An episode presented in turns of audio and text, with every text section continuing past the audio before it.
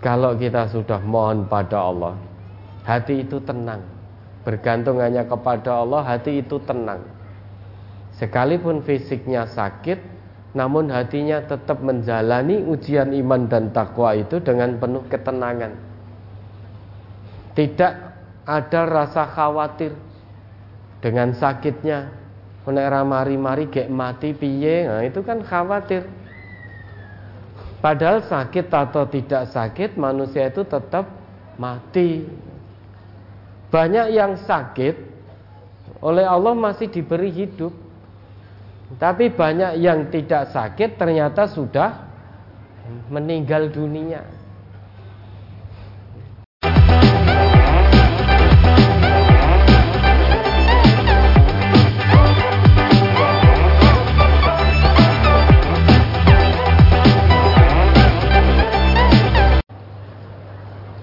Assalamualaikum warahmatullahi wabarakatuh. Waalaikumsalam. Mari kita mulai. Ada pertanyaan dari brosur? Uh, sebelum pertanyaan dari brosur ada sedikit peralat dari brosurnya tentang tanggalnya itu. Yeah. Ahad 28 Agustus 2022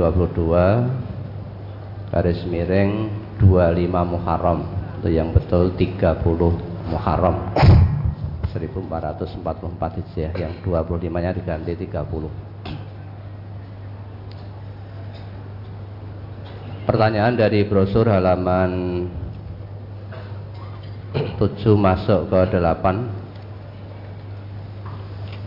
An Anasin alin Nabi sallallahu alaihi wasallam qala Inna izamal jazai ma'a izamil balai.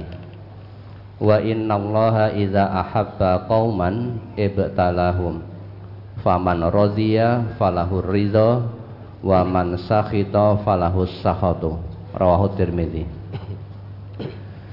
Dari Anas dari Nabi Sallallahu Alaihi Wasallam beliau bersabda Sesungguhnya besarnya balasan itu tergantung besarnya cobaan. Dan sesungguhnya Allah apabila mencintai suatu kaum, maka Allah memberikan cobaan kepada mereka. Barang siapa yang ridho, maka dia mendapatkan keridhaan Allah. Dan barang siapa yang menggerutu, yakni tidak ridho, maka dia mendapatkan murka Allah. Pertanyaan, bagaimana jika ketika di awal cobaan seorang hamba sempat mengeluh akan cobaan yang diberikan Allah. Kemudian di pertengahan dan akhir cobaan itu, kemudian dia rizal akan cobaan itu, bahkan bersyukur karena di balik cobaan itu ternyata ada hikmah yang terbaik untuk kebaikan akhiratnya apakah seorang hamba ini termasuk yang mendapatkan murka dari Allah? Di awalnya menggerutu. Jadi menyalahkan Allah. Karena telah diuji, dicoba dengan hal-hal yang tidak menyenangkan. Misalkan sakit. Namun Alhamdulillah seiring dengan berjalannya waktu semakin sadar hatinya terbuka sehingga tidak lagi menggerutu namun lebih meningkatkan kesabaran dan bahkan bersyukur. Karena dengan sakit itu akan digugurkan dosa-dosanya oleh Allah. Kalau memang demikian halnya insya Allah hamba tersebut tidak akan mendapatkan murka. Ya alhamdulillah di tengah jalan sadar karena menggerutu, mengeluh itu kan tidak menyelesaikan masalah. Coba kalau Bapak Ibu misalkan diuji dengan sakit Tiba-tiba mengeluh Apa kira-kira sakitnya langsung sembuh? Kan tidak Malah justru mungkin semakin sakit tapi beda dengan menerima keadaan itu Fisiknya boleh sakit, tidak apa-apa. Namun hatinya tetap sehat. Lesannya tetap sehat. Terbasahi dengan kalimat-kalimat toyibah. Hatinya terus bertaut kepada Allah. Nah, kita sebagai hamba Allah ini sampai kapan pun toh akan diuji. Kalau menyatakan diri beriman pada Allah. Kalau tidak ingin diuji, pengennya diujo, maka jangan beriman kepada Allah. Orang yang tidak beriman kepada Allah itu akan diujo di dunia ini. Namun setelah itu siksaan Allah akan datang tiba-tiba. Di akhirat tidak mendapat bagian, bagiannya ya hanya di dunia. Bukankah Nabi kita juga bersabda, wa ma yazalul bala'u bil mu'mini wal mu'minah binafsihi wa waladihi wa malihi hatta yalqallah wa ma alaihi khati'ah. Akan terus menerus yang namanya ujian itu terus menerus akan menimpa hamba Allah mukmin laki dan mukmin perempuan ujian tersebut bisa menimpa pada dirinya sendiri, bisa menimpa pada keluarganya, bisa menimpa pada hartanya. Jadi apa pun yang menjadi kecintaan hamba Allah yang beriman, baik dirinya, keluarganya, harta bendanya, itu akan terus mendapatkan ujian dari Allah. Sampai nanti bertemu Allah dengan tidak membawa kesalahan, tidak membawa dosa. Dosanya digugurkan oleh Allah dengan catatan sabar. Maka Nabi dengan tegas ngendika, "Ajaban li amril mukmin."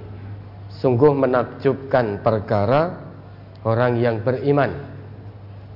Kok bisa menakjubkan? Inna amrahu kullahu khair semua perkara orang yang beriman itu akan menjadi kebaikan. Walaisa dzaka li ahadin illa lil mu'min. Dan hal ini tidak akan didapatkan oleh setiap orang. Hanya akan diperoleh hamba-hamba Allah yang beriman. In asabathu sarra syakara fakana khairal lahu. Kalau ditimpa ujian berupa kesenangan syakaro dia bersyukur. Tidak menjadi sombong tapi bersyukur menggunakan nikmat yang Allah berikan sesuai dengan fungsi yang telah Allah tetapkan. Itu satu bentuk kesyukuran terhadap nikmat yang Allah berikan. Apa pun nikmat dari Allah gunakan sesuai dengan fungsi yang telah Allah tetapkan Nikmat lisan fungsinya untuk berbicara yang baik-baik. Nikmat penglihatan untuk melihat yang baik-baik. Itu bentuk kesyukuran atas karunia, atas nikmat yang Allah berikan. Sehingga tidak hanya cukup alhamdulillah. Kalau hanya sebatas alhamdulillah, itu mudah semuanya bisa mengucapkan. Misalkan diberi nikmat kesehatan, Selain mengucap Alhamdulillah Gunakan nikmat sehat itu. Sesuai dengan fungsi yang Allah tetapkan. Itu bentuk kesyukuran atas nikmat. Dan kalau itu bisa dilakukan Baik baginya Syukur itu. Kemudian wa in asobat hudhara sobaro. Jika ditimpa ujian-ujian yang tidak menyenangkan, penderitaan dan lain sebagainya. Tidak ada cara lain kecuali bersabar. Sabar tanpa batas tentunya. Tidak menggerutu. Jadi diterima ujian yang tidak menyenangkan itu terima dulu dengan penuh keikhlasan. Setelah menerimanya kemudian respon ujian itu dengan melakukan ikhtiar-ikhtiar insani dan ilahi. Setelah merespon, jalankan apa yang menjadi ketentuan Allah dan Rasul. bagaimana seharusnya sikap seorang mukmin dalam menjalani ujian, menjalani cobaan yang menurut manusia itu menyengsarakan. Nah, tentunya ada cara dari Allah, dari Nabi. Maka sabar, tidak menggerutu, tetap husnudon kepada Allah dan bersyukur karena di balik ujian itu ternyata Allah hendak angkat derajatnya tinggi-tinggi. Allah hendak gugurkan dosa-dosanya.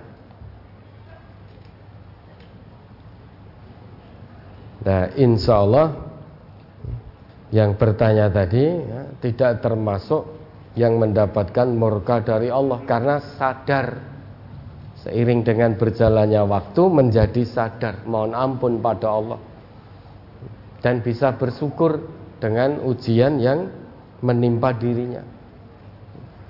Ya, ada lagi. Masih di halaman 8. An Anas bin Malik radhiyallahu anhu qala Sami'tu Nabiyya sallallahu alaihi wasallam yaqulu Inna Allah ta'ala qala Iza btalaitu abdi bihabibataihi fasobaro awattuhu minhumal jannah yuridu ainaihi rawahul bukhari.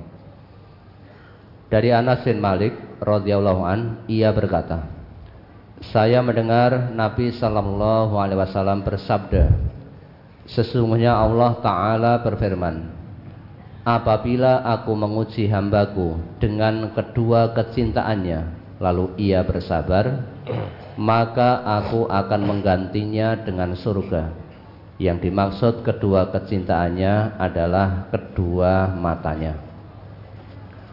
Mohon dijelaskan yang dimaksud kedua kecintaannya adalah kedua matanya.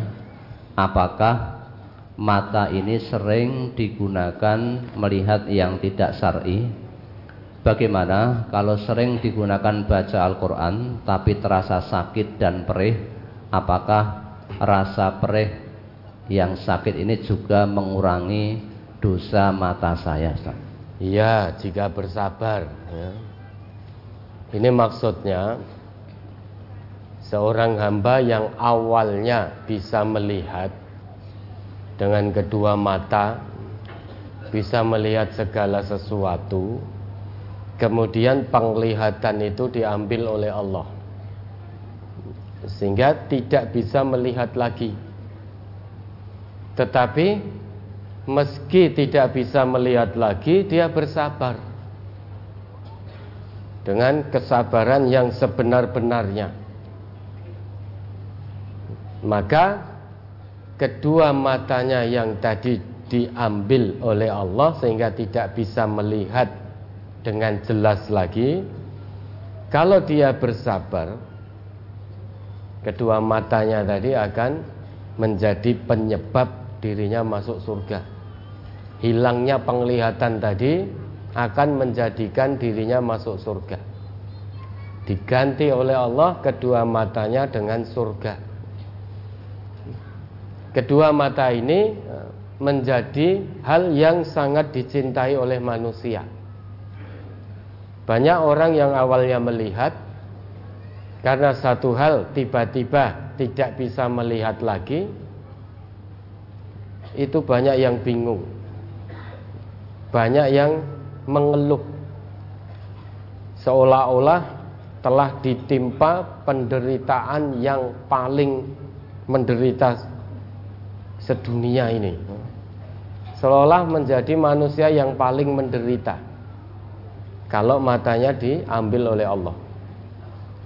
Padahal ketika diberi nikmat melihat tidak digunakan untuk melihat yang baik-baik. Banyak orang yang diberi mata bisa melihat, tetapi digunakan melihat hal-hal yang diharamkan, melihat hal-hal yang tidak baik. Tentu tidak demikian dengan orang yang beriman. Saat diberi nikmat penglihatan, dia gunakan untuk melihat yang baik-baik termasuk melihat yang baik-baik itu eh, gunakan untuk membaca Al-Quran namun jika suatu hari nanti Allah uji Allah ambil penglihatan kita maka bersabar. Berkali-kali pernah kita ceritakan ya satu kisah seorang anak kecil di Mesir ini. Dia tidak bisa melihat sejak lahir. Itu didatangi oleh reporter televisi dari stasiun televisi datang ke rumahnya singkat cerita menanyakan kira-kira jika Allah mengabulkan doamu mengabulkan permintaanmu saat ini apa yang akan kamu minta? Ini anak kecil tujuh tahun Belum masuk usia taklif Namun jawabannya Sungguh Mencengangkan Jawabannya Sungguh Bagi orang-orang yang sehat itu sangat mencengangkan karena tidak pernah terpikir jawaban itu bagi kita. Anak tadi menjawab, "Jika Allah kabulkan doaku saat ini, maka aku akan mohon pada Allah untuk tidak dijadikan bisa melihat." Karena dengan mataku yang buta ini Allah anugerahkan aku bisa menghafal ayat-ayat Allah. Bisa berinteraksi dengan Al-Quran. Belum tentu jika aku bisa melihat, aku akan gunakan kedua mataku untuk berinteraksi dengan ayat-ayat Allah. Coba, itu kalau kita dalam kondisi buta, ketika ditanya, andai kata dikabulkan doanya oleh Allah, yang terlintas di benak dulu pengen melihat pengen bisa melihat tapi tidak dengan anak kecil tadi ternyata jawabannya aku akan mohon pada Allah agar terus menjadikanku buta. Karena dengan kebutaan ini aku bisa berinteraksi dengan ayat-ayat Allah. Dengan kebutaan ini aku bisa menghafal ayat-ayat Allah. Jika seandainya Allah jadikan aku melihat mungkin aku tidak akan lagi menghafal ayat-ayat Allah tidak akan lagi berinteraksi dengan ayat-ayat Allah. Mungkin saja dengan mata yang bisa melihat aku akan pergi ke sana kemari ke tempat-tempat maksiat. Ini luar biasa. Anak kecil belum punya dosa tetapi betul-betul bisa bersabar menghadapi ujian dari Allah. Dia gunakan ujian dari Allah itu untuk menghafalkan ayat-ayat Allah. Beda dengan kita. Diuji dengan kebutaan yang ada ngamuk-ngamuk. Mungkin ya misuh-misuh juga. Karena awalnya melihat melihat keindahan dunia yang fana ini kok tiba-tiba tidak bisa melihat lagi. Nah, makanya kalau tadi Bapak atau Ibu untuk membaca Al-Qur'an perih, sakit dan lain sebagainya, jika tetap dalam kesabaran penuh, maka insya Allah dosanya akan dikurangi. Namun kita tertusuk duri kecil saja kalau kita sabar itu akan mengurangi dosa-dosa kita itulah maha kasih sayangnya Allah kepada hamba-hambanya yang beriman. Bahkan rasa letih, rasa lelah, rasa payah itu bisa mengurangi kesalahan, bisa menggugurkan dosa hamba-hamba Allah yang beriman. Mamin apa itu? Mamin muslimin. Ma yusibul muslima min wasobin min nasobin apa tadi hadisnya itu? Coba. Ma yusibul muslima min nasobin wala wasobin wala hammin wala hazanin wala adha wala ghammin hatta syaukati yushakuha illa kaffarallahu biha min khotoyahu tidaklah seorang muslim ditimpa kepayahan atau ditimpa rasa sakit atau ditimpa kecemasan atau ditimpa duka cita atau ditimpa gangguan atau ditimpa kesedihan hati bahkan sampai tertusuk duri sekalipun melainkan Allah akan hapus kesalahan-kesalahannya. Kurang bersyukur apa kita kepada Allah? Rasa lelah rasa letih rasa sakit yang kita rasakan kesedihan yang kita rasakan kecemasan, gangguan apa pun bentuknya, sampai tertusuk duri sekalipun itu bisa menggugurkan dosa-dosa.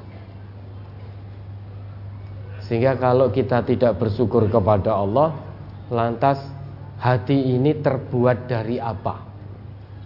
Kok sampai tidak bisa bersyukur kepada Allah dengan sebenar-benar syukur? Ya, mudah-mudahan bisa dipahami. Ada lagi? halaman 5 surat Al Imran ayat 186 La tublawunna fi amwalikum wa anfusikum wa la tasma'unna minal ladzina utul kitaba min qablikum wa minal ladzina asyraku azan kasira wa in tasbiru wa tattaqu fa inna dzalika min azmil umur. Kamu sungguh-sungguh akan diuji terhadap hartamu dan dirimu. Dan juga kamu sungguh-sungguh akan mendengar dari orang-orang yang diberi kitab sebelum kamu dan dari orang-orang yang mempersekutukan Allah gangguan yang banyak yang menyakitkan hati jika kamu bersabar dan bertakwa maka sesungguhnya yang demikian itu termasuk urusan yang patut diutamakan. Terkait dengan ayat di atas, di desa kami ada acara jalan sehat dengan membagikan kupon berhadiah harga tiap kupon 5000 hadiah diundi selesai acara catatan hadiah diambil dari hasil jual kupon Apakah itu tergolong judi? Apakah itu termasuk ujian dari Allah karena hadiah hadiahnya menggiurkan Ustaz? Hmm, maksudnya gimana? Latu belawun nafi ambalikum wa anfusikum ini maksudnya hmm, jadi Allah akan uji harta kita Mungkin dengan kekurangan harta. Mungkin kemudian usaha kita menjadi bangkrut. Usaha kita tidak laku. Di PHK dari tempat pekerjaan. Ini maksud dari Allah akan uji terus Terkait dengan hartamu. Mungkin kesulitan dalam mencari pekerjaan. Ketika sudah mendapatkan hasil Mungkin dicuri orang Dirampok orang diserobot orang proyeknya. Ini ujian terkait harta. Lah ada pun tadi jalan sehat, ada durpres itu. Ada durpres. Nah tadi jual kupon maksudnya gimana? Jadi peserta eh, bayar kemudian 5000 ya itu dapat apa? Dapat kupon. Jadi diundi. Jadi kita beli 5000 dapat kupon. Terus kuponnya itu di diundi.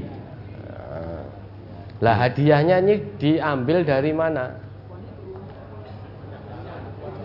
Jadi beli kita beli kupon itu tahu pendaftaran semua peserta berarti membayar iuran. Semua peserta membayar iuran, kemudian dari iuran itu tadi dibelikan hadiah kemudian jadi prize gitu. Ya, kalau memang seperti itu ya, ndak usah ikut. Ndak usah ikut kalau memang hadiahnya dari iuran peserta tadi. Kalau memang Bapak dan Saudara tahu hadiahnya dari iuran peserta tadi, tidak usah ikut karena ada potensi judi di situ. Berpotensi judi. Kalau hadiahnya dari uang peserta tadi.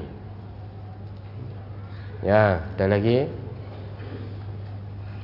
Ini juga pertanyaan yang hampir sama tadi dengan seperti itu. Saya punya hobi memancing di kolam yang notabene kumpul-kumpul dengan orang yang suka lomba mancing. Tetapi saya tidak suka ikut lomba sebab saya anggap itu berjudi. Apakah saya berdosa Ustaz mancing di kolam seperti itu?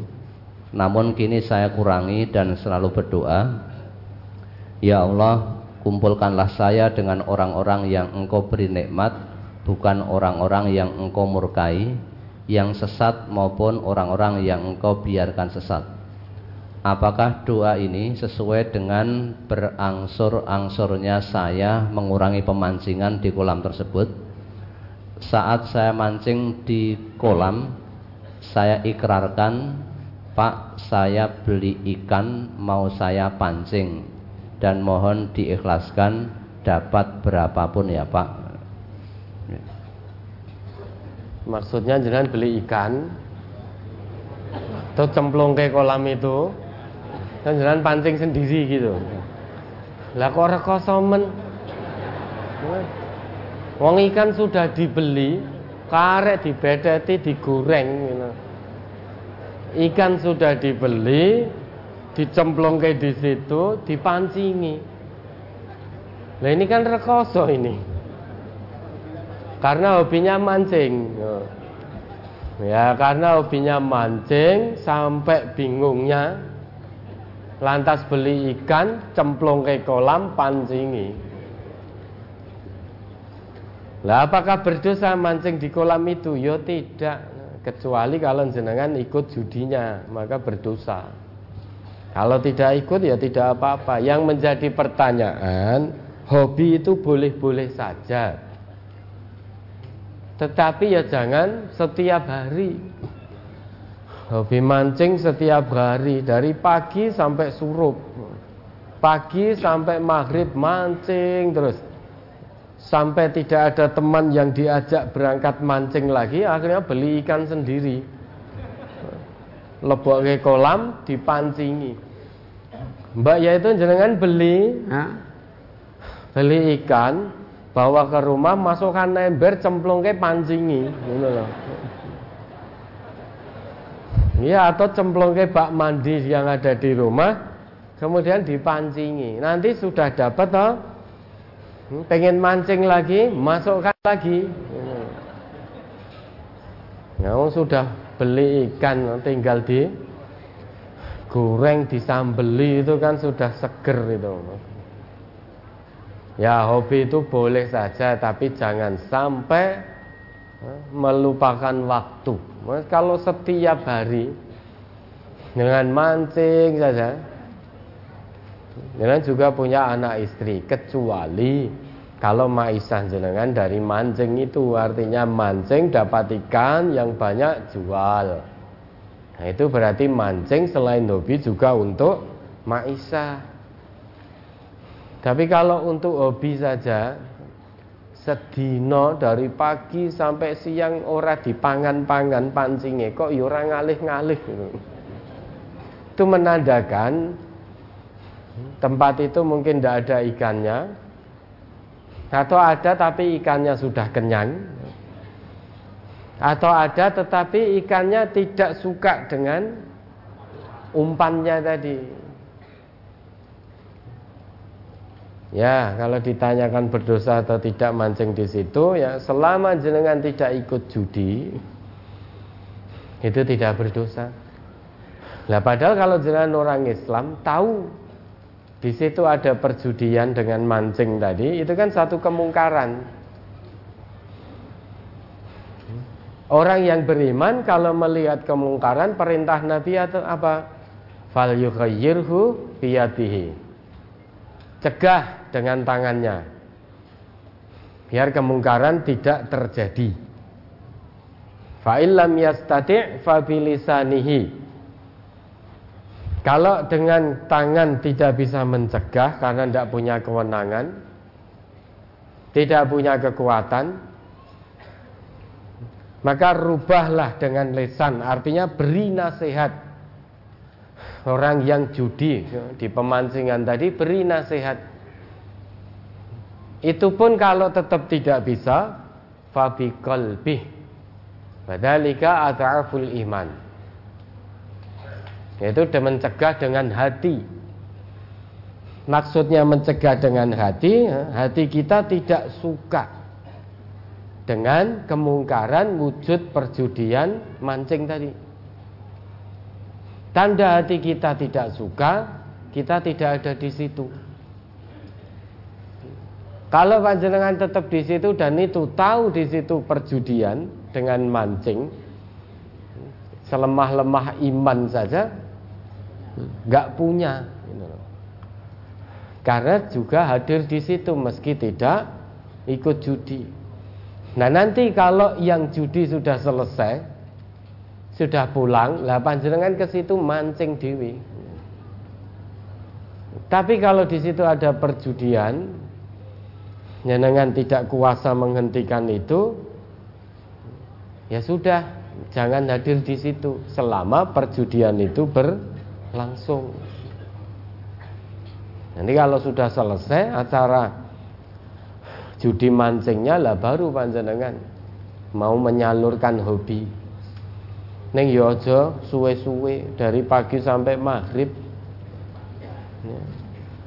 Maka kalau ingin nyalurkan hobi model seperti itu, beli ikannya yang sedikit saja dua atau tiga itu toh Cemplung ke situ pancing, ya. kalau sudah dapat tiga berarti sudah kepancing semua ikannya. Ya. Segera pulang untuk melakukan hal-hal yang lebih bermanfaat. Hobi itu boleh, tapi kalau setiap hari itu juga punya keluarga, punya anak istri. Kecuali kalau memang mancing itu menjadi maisah. Bermaisah dari hasil mancing maka silahkan mancing setiap hari. Ya ada lagi? Apakah orang yang sabar terhadap bencana ini tidak boleh mengharap ke robnya Ustadz untuk menguatkan hatinya atau pendiriannya seperti misalnya menangis di sholat sepertiga malam tetapi dengan manusia tidak mengeluh. Ini mohon penjelasan. Loh, yang namanya sabar itu kita hanya bergantung, hanya berharap pada Allah. Misalkan sakit atau ujian apa pun yang tidak menyenangkan. Mengadulah hanya kepada Allah. Mohon agar dilepaskan dari ujian yang tidak menyenangkan. Justru orang yang sabar dengan sabar yang sebenar-benarnya itu dia bergantung hanya kepada Allah. Mengadu hanya kepada Allah, memohon hanya kepada Allah. Bukan kepada selain Allah. Boleh misalkan di sepertiga malam kita bangun dalam sujud-sujud panjang kita kita menangis memohon kepada Allah agar dikuatkan, disabarkan dalam menerima ujian-ujian keimanan dan ketakwaan ini. Mohon hasil terbaik dari Allah. Kalau itu sudah terbaik, ya, pasti baik untuk kita. Karena itu dari Allah. Makanya jangan pernah meninggalkan Allah. Bermohon itu hanya kepada Rob, hanya kepada Allah, bukan kepada manusia.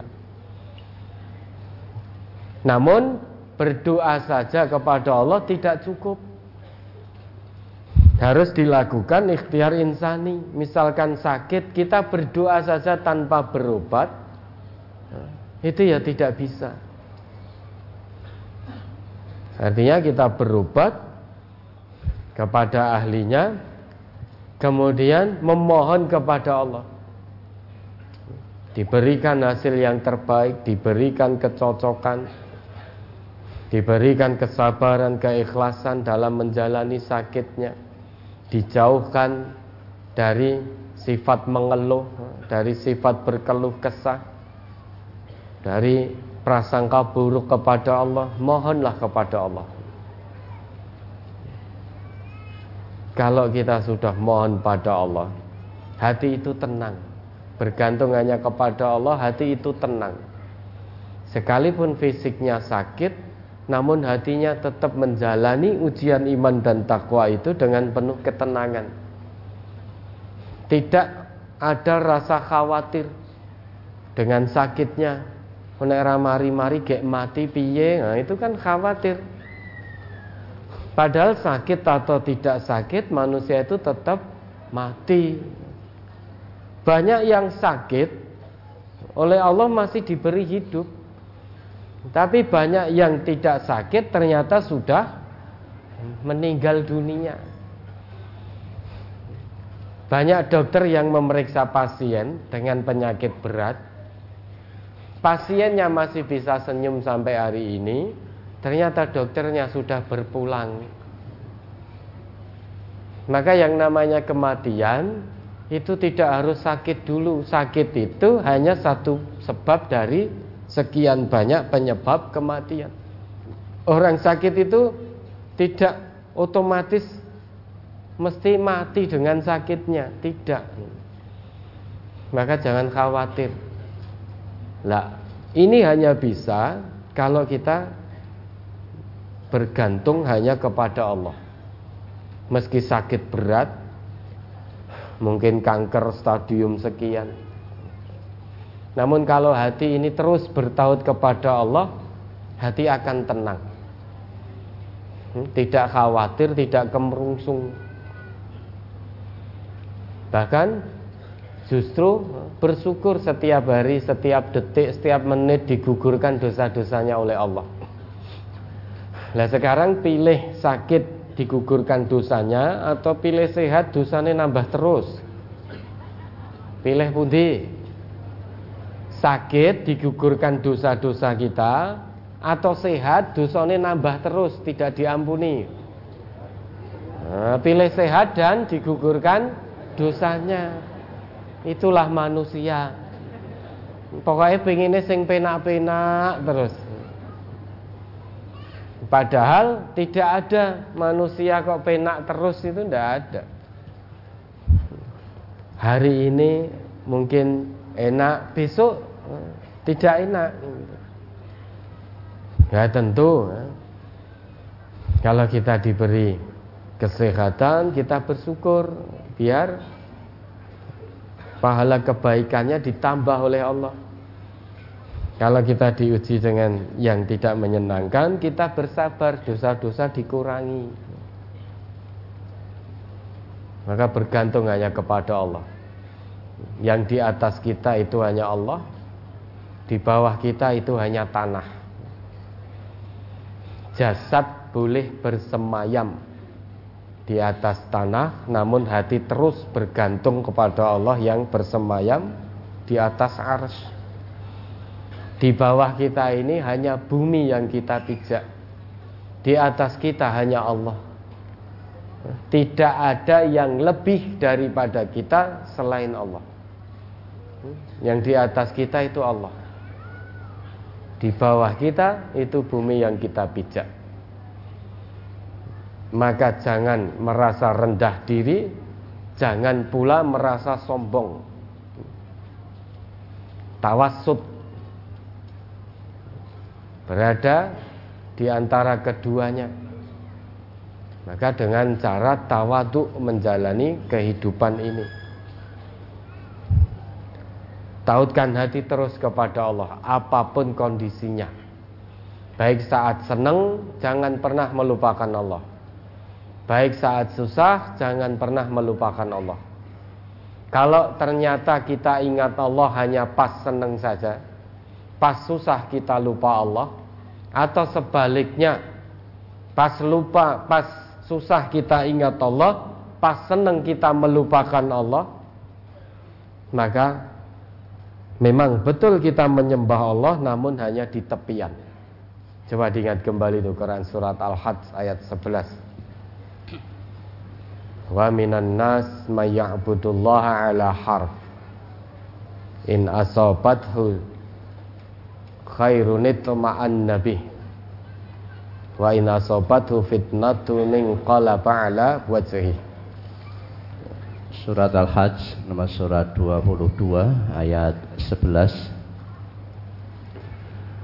Wa minan nasi may ya'budullaha ala harf fa in asabahu khairun itma'an nabi wa in asabathu fitnatun inqalaba ala wajhi khasirat dunya wal akhirah zalika huwal khusranul mubin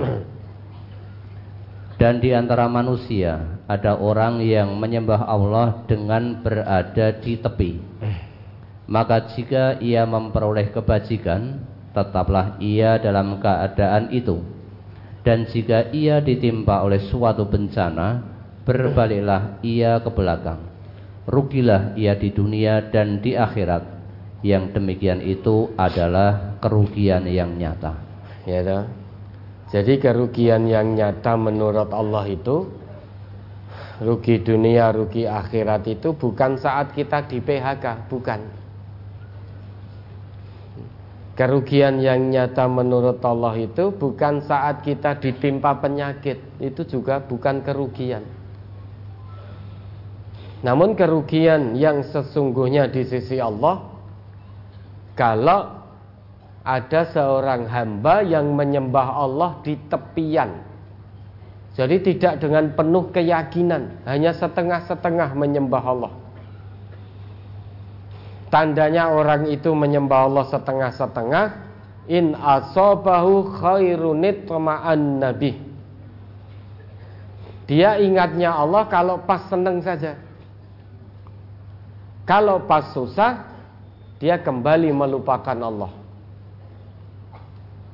Atau sebaliknya Di ayat lain disebutkan kalau dia pas susah Dia semakin dekat kepada Allah seolah-olah menjadi hamba Allah yang paling soleh ketika diuji dengan kesusahan.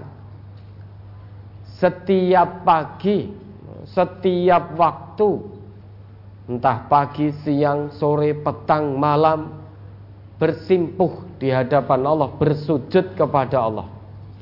Mohon dilepaskan dari bencana.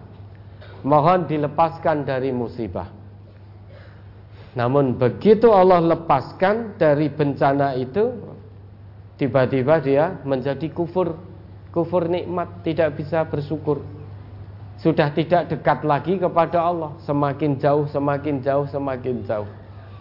Ini orang yang rugi. Rugi dunia, rugi akhirat. Kerugian yang sesungguhnya itu seperti ini.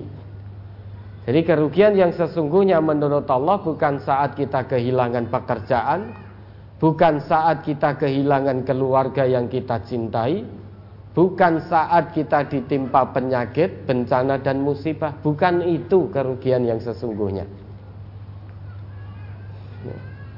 Kalau kerugian yang sesungguhnya yaitu menyembah Allah hanya setengah-setengah. Diuji dengan kenikmatan dia ingat Allah. Tapi diuji dengan kesusahan dia lupa kepada Allah. Atau diuji dengan kesusahan dia dekat sekali kepada Allah. Begitu ujiannya diganti oleh Allah dengan kesenangan dia menjadi kufur. Menjadi sombong. Faida massal insana durrun da'ana. Summa idha qawalnahu ni'matan minna Qala innama utituhu ala ilm bal hiya fitnah walakinna aksarahum la ya'lamun. Berarti ingat kembali itu Az-Zumar ayat 49. Surat Az-Zumar nomor surat 39 ayat 49 Fa'idha masal insana zurrun ta'ana Summa Iza khawalnahu ni'matan minna qal Qala innama utituhu ala ilm bal hiya fitnatun walakinna aksarahum la ya'lamun. Maka apabila manusia ditimpa bahaya ia menyeru kami.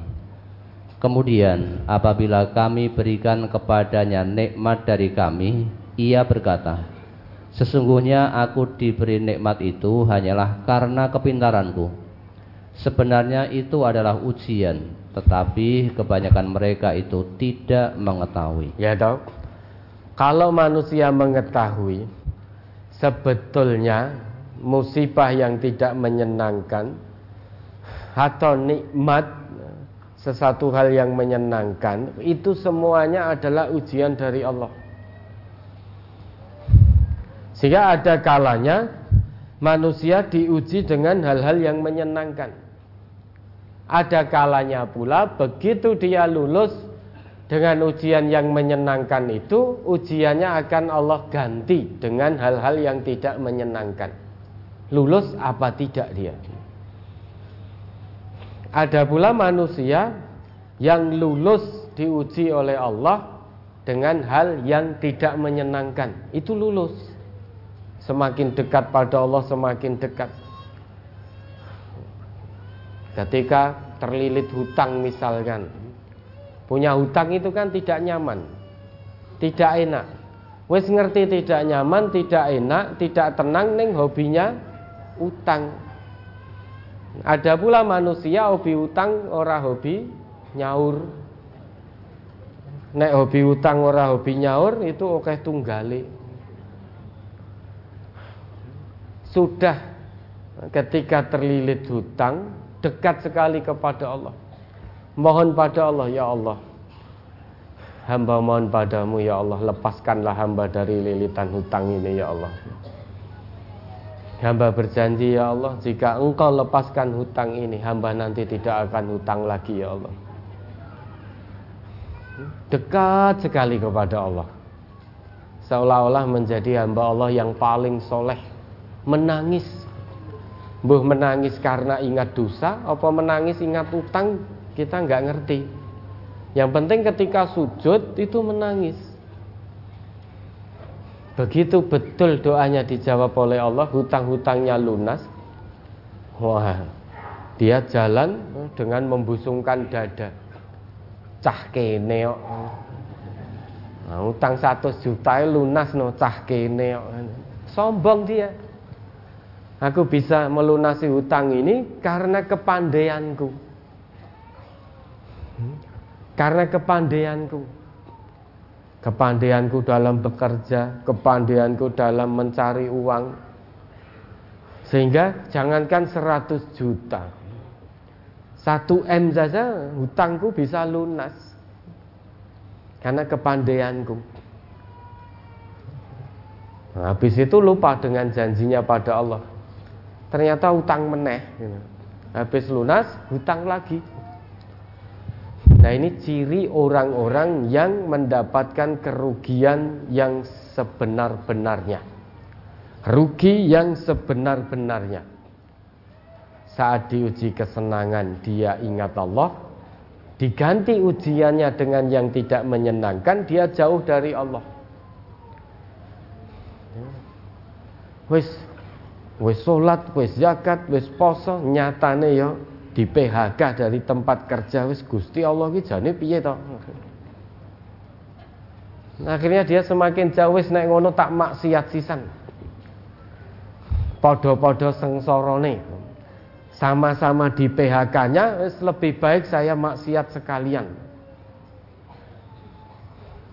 tidak lagi sholat, tidak lagi mau ngaji. Ngaji mau pemarai sugih. Diajak ngaji, ayo datang ke Jalan Ronggo Warsito.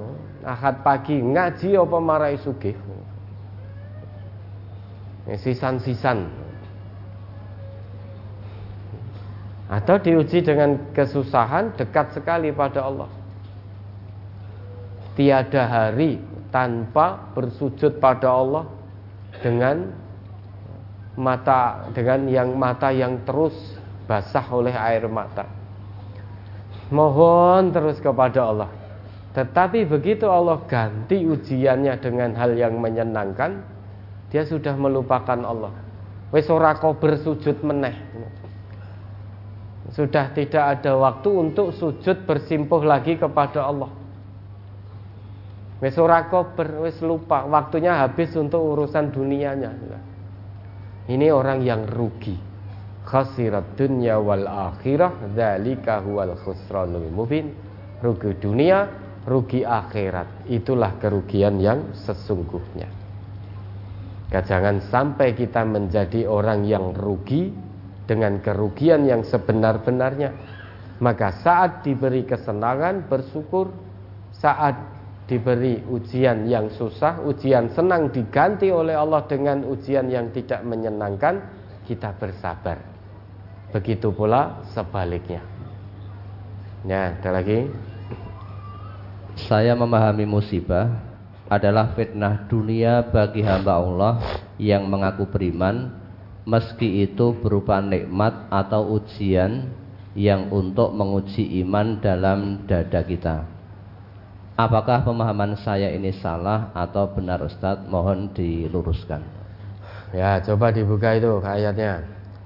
Ma asobaka min hasanatin faminallah wa ma asobaka min sayyiatin famin nafsik. Coba diingat itu ayatnya.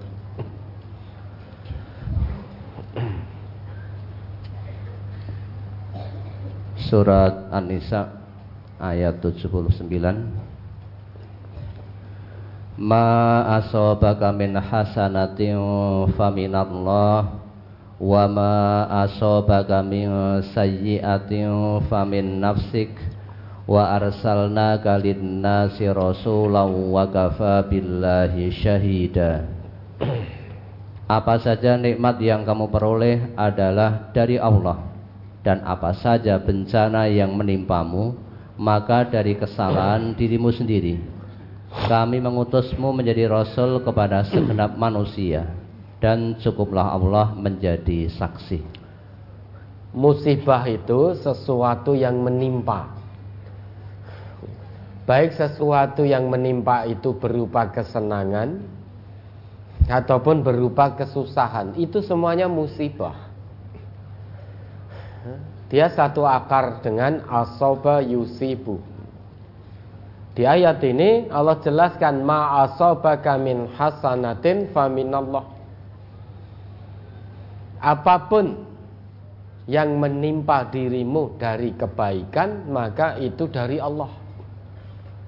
Wa ma asabaka min sayyi'atin famin nafsik. Apa pun yang menimpa pada dirimu berupa keburukan itu dari dirimu sendiri. Sehingga musibah itu segala sesuatu yang menimpa. Baik yang menimpa itu kesenangan maupun yang menimpa itu kesusahan. Semuanya adalah musibah. Dan itu ujian bagi hamba Allah yang beriman. Misalkan Kalau kita diuji oleh Allah Ditimpa musibah Musibah yang tidak menyenangkan Kalau ternyata kita tidak bisa bersabar maka tidak sabarnya kita itu merupakan satu keburukan pilihan dari kita sendiri. Sekalipun ditimpa musibah yang tidak menyenangkan, kalau kita bersabar, maka itu akan menjadi baik. Karena sabar itu pilihan dari Allah. Meski tidak menyenangkan kalau kita sabar maka sabar itu akan menjadikan baik dari musibah. Nah kalau kita tidak memilih sabar justru mengeluh, menggerutu keluh kesah itu bukan dari Allah. Tidak ada. Allah perintahkan ayat keluh kesah itu tidak ada. Nah kita berkeluh kesah berarti keluh kesah itu pilihan kita sendiri. Maka saat berkeluh kesah itu famin nafsik itu dari dirimu sendiri. Hasilnya pasti buruk. Karena kita tidak mengambil pilihan yang Allah tawarkan. Allah tawarkan pilihannya melalui nabinya, jika diuji dengan yang tidak menyenangkan, pilihan dari Allah sabar sudah. Sabar akan jadi kebaikan. Namun ternyata kita pilih keluh kesah. Lah keluh kesah itu famin nafsik dari dirimu sendiri. Bukan pilihan yang Allah tawarkan. Tidak ada tawaran dari Allah orang yang ditimpa musibah kok diperintah untuk keluh kesah itu tidak ada. Perintahnya sabarlah, sabar itulah pilihan dari Allah. Maka akan menjadi kebaikan. Begitu pula sebaliknya. Sikap yang Allah tawarkan pada hambanya yang beriman jika ditimpa musibah berupa kebaikan, berupa kesenangan, sikapnya adalah bersyukur. Itu pilihan dari Allah, syukur itu. Kalau ternyata kita tidak mengambil tawaran Allah ini, namun kemudian kita menjadi sombong dengan kenikmatan itu, maka sombong itu pilihan diri kita sendiri, bukan pilihan dari Allah. Sekalipun bentuknya nikmat, kalau kita tidak bisa mensyukurinya, menjadikan kita sombong, maka itu satu keburukan segala hal yang buruk itu bukan dari Allah. Tetapi famin nafsik. Dari diri kita sendiri. Kalau dari Allah itu semuanya kebaikan. Timpakan musibah berupa nikmat bersyukur. Akan jadi kebaikan. Musibah berupa bencana berupa keburukan dia bersabar akan jadi kebaikan kalau memilih pilihan yang Allah berikan. Tapi kalau memilih pilihannya sendiri, ya pasti buruk akibatnya.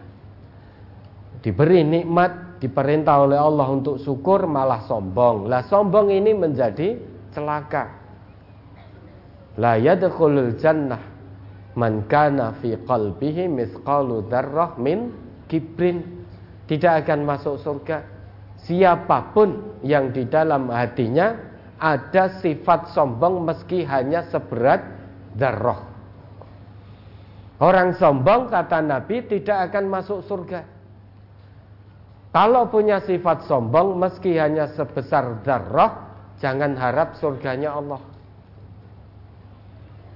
Karena sombong tidak ada kamus dalam petunjuk Al-Quran. Itu bukan kamusnya orang yang beriman. Orang yang beriman itu menjalani hidup ini dengan penuh tawadhu. Wa ibadur rahman alladzina yamshuna 'alal ardi hauna. Hamba Allah yang Ar-Rahman, hamba Allah yang Maha Pengasih itu yang menjalani amanah kehidupan ini dengan tawadhu. Rendah hati. Nah maka musibah apa pun bentuknya baik yang menyenangkan ataupun yang menyedihkan itu bagi hamba Allah yang beriman merupakan ujian iman, ujian takwa. Jika betul segala sesuatu yang menimpa kita itu musibah. Karena musibah itu dari asoba yusibu Asoba yusibu itu sesuatu yang menimpa. Yang menimpa bisa berupa hasanah Bisa berupa sayyi'ah. Maka musibah berupa bisa berupa kenikmatan Bisa berupa kesengsaraan. Kenapa kok musibah bisa berupa hal-hal yang menyenangkan? Karena berapa banyak orang diamanai oleh Allah dengan hal yang tampak menyenangkan tetapi tidak bisa bersyukur. ketiadaan rasa syukur inilah akan jadi musibah bagi dirinya. Ya, ada lagi. Bolehkah kita menghibur orang sakit dengan cara menceritakan kisah-kisah terdahulu? Misalnya orang yang diuji sakit lama kronis kita boleh menghibur dengan sedikit cerita-cerita tentang kisah Nabi Ayub misalnya. Karena tidak dipungkiri kadang saat sakit ada yang putus asa dengan sakitnya Ustaz. Ya boleh. Boleh. Kita menjenguk saudara kita yang sakit hibur saudara kita ceritakan kisah-kisah yang ada dalam Quran Bagaimana kesabaran orang-orang soleh ketika diuji dengan penyakit yang begitu berat. Ceritakan kisah Nabi Ayub. Bagaimana kesabaran dan ketawakalan Nabi Ayub. Katakan pada yang sedang sakit, gerah nopo, kanker stadium 4, oh enggak apa-apa. Tidak apa-apa. Ya Alhamdulillah dosanya digugurkan oleh Allah. Dulu Nabi Ayub itu 18 tahun. Diuji dengan sakit yang sangat berat. Hartanya habis. Karib kerabat keluarganya semuanya Meninggalkan Nabi Ayub. Ada yang meninggal dunia Ada yang menjauhi Nabi Ayub Bahkan istrinya itu pun pada akhirnya menjauhkan diri pula dari Nabi Ayub. Dalam keadaan sakit, seluruh tubuh sakit hanya bisa berbaring. Tidak ada satupun manusia yang mau mendekat karena takut dengan penyakitnya. Namun, lesan dan hati Nabi Ayub tidak pernah sakit. Sehingga terus memohon pada Allah, berzikir kepada Allah. Hatinya terus bertaut kepada Allah. Tidak ada yang namanya mengeluh. Nah, ini kanker stadium 4 tidak apa-apa, la ba's. La ba'sa, tohur insya Allah. Menjenguk orang sakit memang harus begitu. Ayadatul marid. Jangan malah nambah nambahi beban. Jangan gerah apa jantung. Sudah pasang ring, boleh tetangga saya pasang ring satu minggu. Wah pun saya niki pun istighfar mawon sudah banyak ibadah. Tetangga saya itu pasang ring. Gak sampai satu minggu. Jenengan niki pun dua minggu. Wah ini pun untung niki. Alhamdulillah. Kalau ada yang jenguk sakit ngomongnya seperti itu segera suruh pergi jangan diterima segera suruh pergi. Jenguk orang sakit itu harus dibangun, bisa membangun rasa optimis. Meskipun tidak usah dijelaskan, orang juga tahu sakit kanker jantung itu berat. Namun jangan lantas, weh, jantung ini pembunuh nomor satu loh ini nek ndak segera nu nanti jenengan wah sesasi bumbuan ini. Nah tetangga saya loh kanan kiri depan belakang saya jantung semuanya nggak sampai satu bulan. Dah kalau ada seperti itu langsung usir saja. Jangan boleh menjenguk. Itu menambah-nambahi beban. Menambah-nambahi penderitaan. Tidak usah disebutkan orang juga tahu bahwa yang namanya kanker jantung itu penyakit yang lebih berat daripada masuk angin. Iya, butuh proses kesembuhan yang panjang. Bisa jadi dengan semangat sembuh yang timbul dari dalam itu akan mempercepat proses kesembuhan. Namun kalau panjenengan datul marid ngendikaune seperti itu tadi, meden-medeni, maka pasien semakin digrogoti oleh penyakitnya. sudah hilang harapan wah iki mesti mati gitu. Kalau kita jenguk orang sakit itu dengan kata-kata yang membangkitkan semangat. Udah masalah jantung.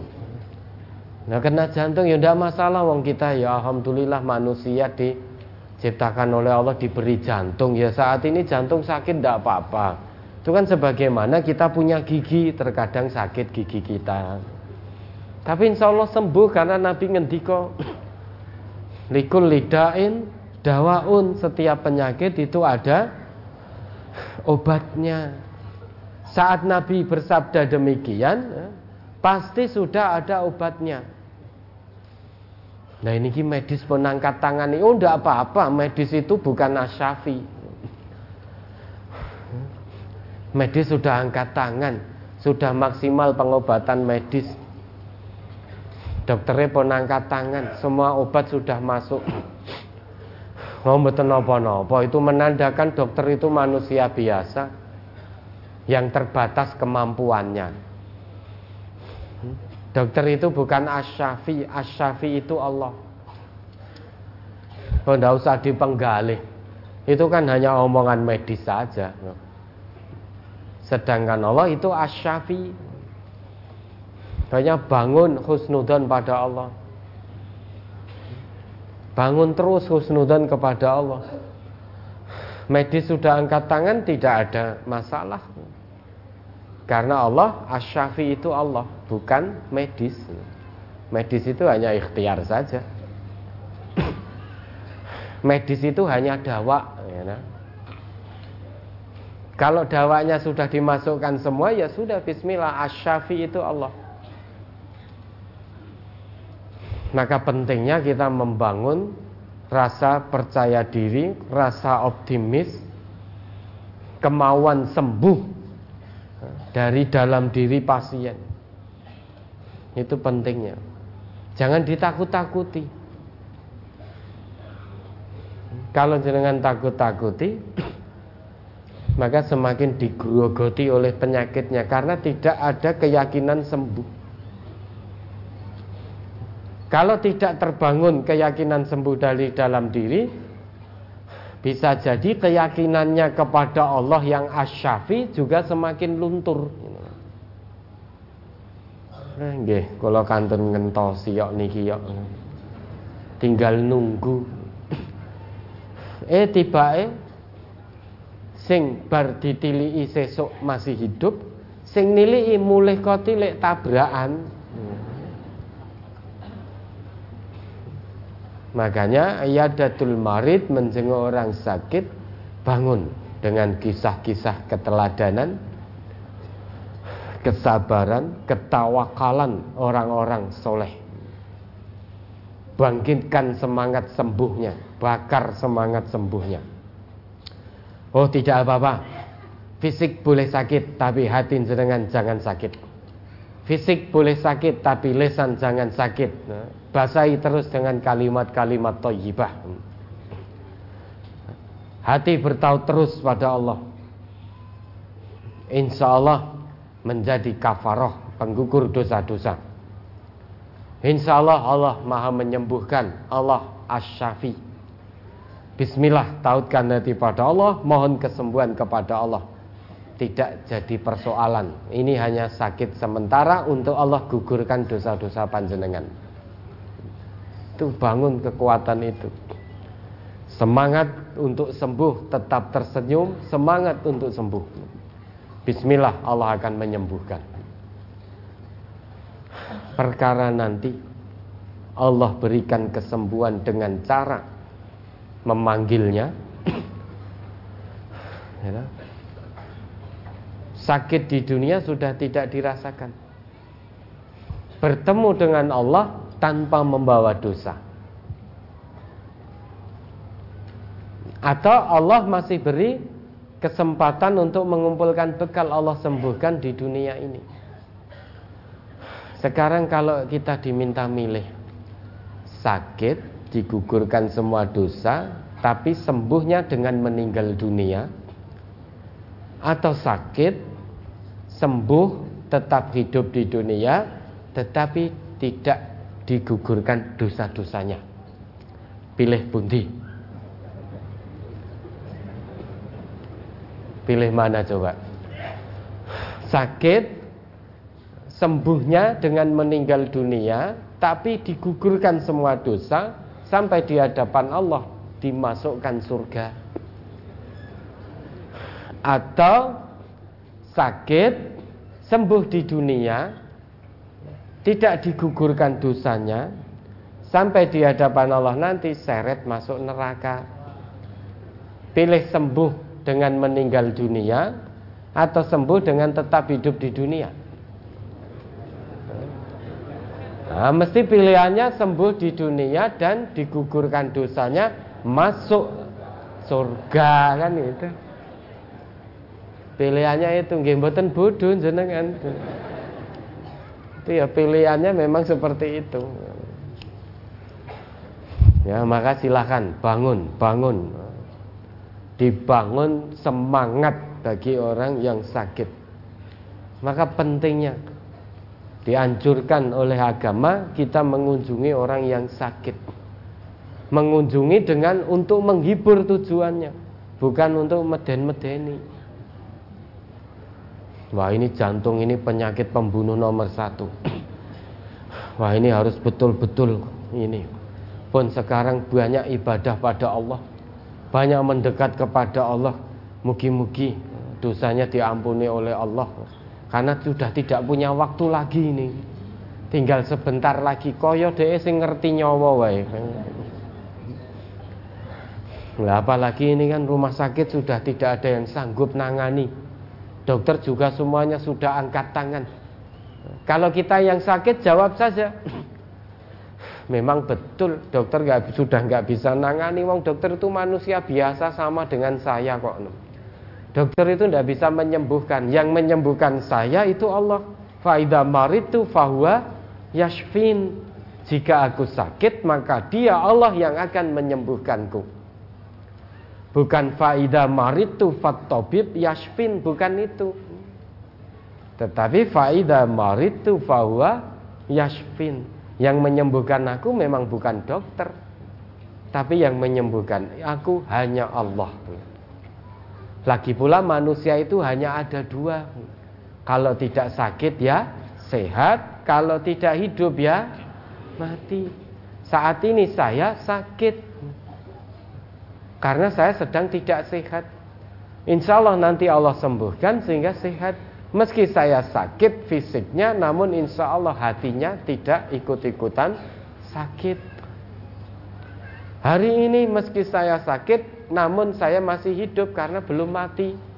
Nah besok-besok kalau saya sudah tidak hidup berarti saya mati. Karena manusia hanya akan menemui dua itu. Kalau tidak sehat ya sakit, kalau tidak hidup ya mati. Ya sudah itu ke, ke, ke, keputusan yang tidak bisa kita tolak. Takdir Allah yang tidak bisa kita tolak. Maka pesan Nabi ikhtanim khamsan qabla khamsin. Salah duanya, kalau salah dua dapat delapan berarti. Salah duanya wasihataka qabla sakomika. Gunakan masa sehatmu sebelum datang masa sakitmu. Dan wahayataka qabla mautika. Gunakan sebaik-baiknya masa hidupmu sebelum datang hari kematianmu. Orang hidup pasti mati. Orang sehat pasti sakit nanti. Begitu pula sebaliknya. Orang sakit insya Allah akan sehat juga. Orang mati pasti nanti akan dihidupkan kembali oleh Allah Pada hari kiamat Ya, boleh jenengan jenguk dengan menceritakan dan membangun optimis dan bangun husnudon terus sehingga hatinya biar terus bertaut kepada Allah seberat apa pun sakit yang sedang diderita. Oke, ada lagi. Masih di brosur halaman 5 surat Fussilat ayat 35 wa ma yulaqqaha illa sabaru. Wa ma yulaqqaha illa Sifat-sifat yang baik itu tidak dianugerahkan melainkan kepada orang-orang yang sabar dan tidak dianugerahkan melainkan kepada orang-orang yang mempunyai keberuntungan yang besar. Mohon diterangkan tentang orang-orang yang mempunyai keberuntungan yang besar. Orang yang mempunyai keberuntungan yang besar ini apakah keberuntungan dunia? Bukan. Jadi sifat-sifat yang baik itu hanya bisa dimiliki oleh calon-calon penghuni surga. Calon-calon penghuni surga itu sudah tampak sejak di dunia. Jadi ketika di dunia ini dia memiliki sifat-sifat yang baik. Tutur katanya santun. Ya, ya tawaduk rendah hati, jauh dari kesombongan meskipun dia punya pangkat, jauh dari kesombongan meskipun dia orang kaya, dititipi Allah harta yang melimpah. Jauh dari kesombongan meskipun titel akademiknya itu mentereng. Semakin tinggi pangkatnya semakin banyak kekayaannya semakin tinggi titelnya maka dia akan semakin tawadu tidak sombong dengan pangkat dan jabatannya. Tidak sombong dengan harta kekayaannya. Tidak sombong dengan ketinggian ilmunya. Dia semakin tawadu berkata kepada orang yang lebih tua dengan tutur kata yang santun, berkata dengan orang yang lebih muda dengan penuh kasih sayang. Ketika difitnah, balas dengan kebaikan, mendoakan orang yang memfitnahnya. Ketika dia disakiti, dia tidak balas dengan menyakiti, namun membalas dengan perbuatan yang lebih baik. Ini calon orang-orang yang mendapatkan keuntungan yang besar. Keuntungan yang besar di dunianya. Dia hatinya akan tenang. Dia terus di dalam bimbingan Allah. Akan diturunkan taufik kepada dirinya oleh Allah. Sehingga ringan mak gregah dalam menjalankan perintah agama Allah ini di akhirat sudah disiapkan oleh Allah mendapatkan balasan surga. Itu keuntungan yang besar. Karena tidak semua orang bisa mendapatkan keuntungan surgawi. Manusia ini semuanya sama. Diberi kesempatan oleh Allah hidup di dunia sama-sama diberi kesempatan hidup di dunia, sama-sama diberi kesempatan hidup satu kali di dunia, namun ternyata hasil akhirnya nanti berbeda. Ketika di dunia sama-sama kesempatannya. Tapi ketika nanti sampai di hadapan Allah, ternyata hasil panenannya berbeda-beda. Orang yang mendapatkan keuntungan besar calon-calon penghuni surga Salah satunya ketika di dunia dia terus bisa memiliki yang namanya sifat sabar itu. Itu sudah terlihat sejak di dunia.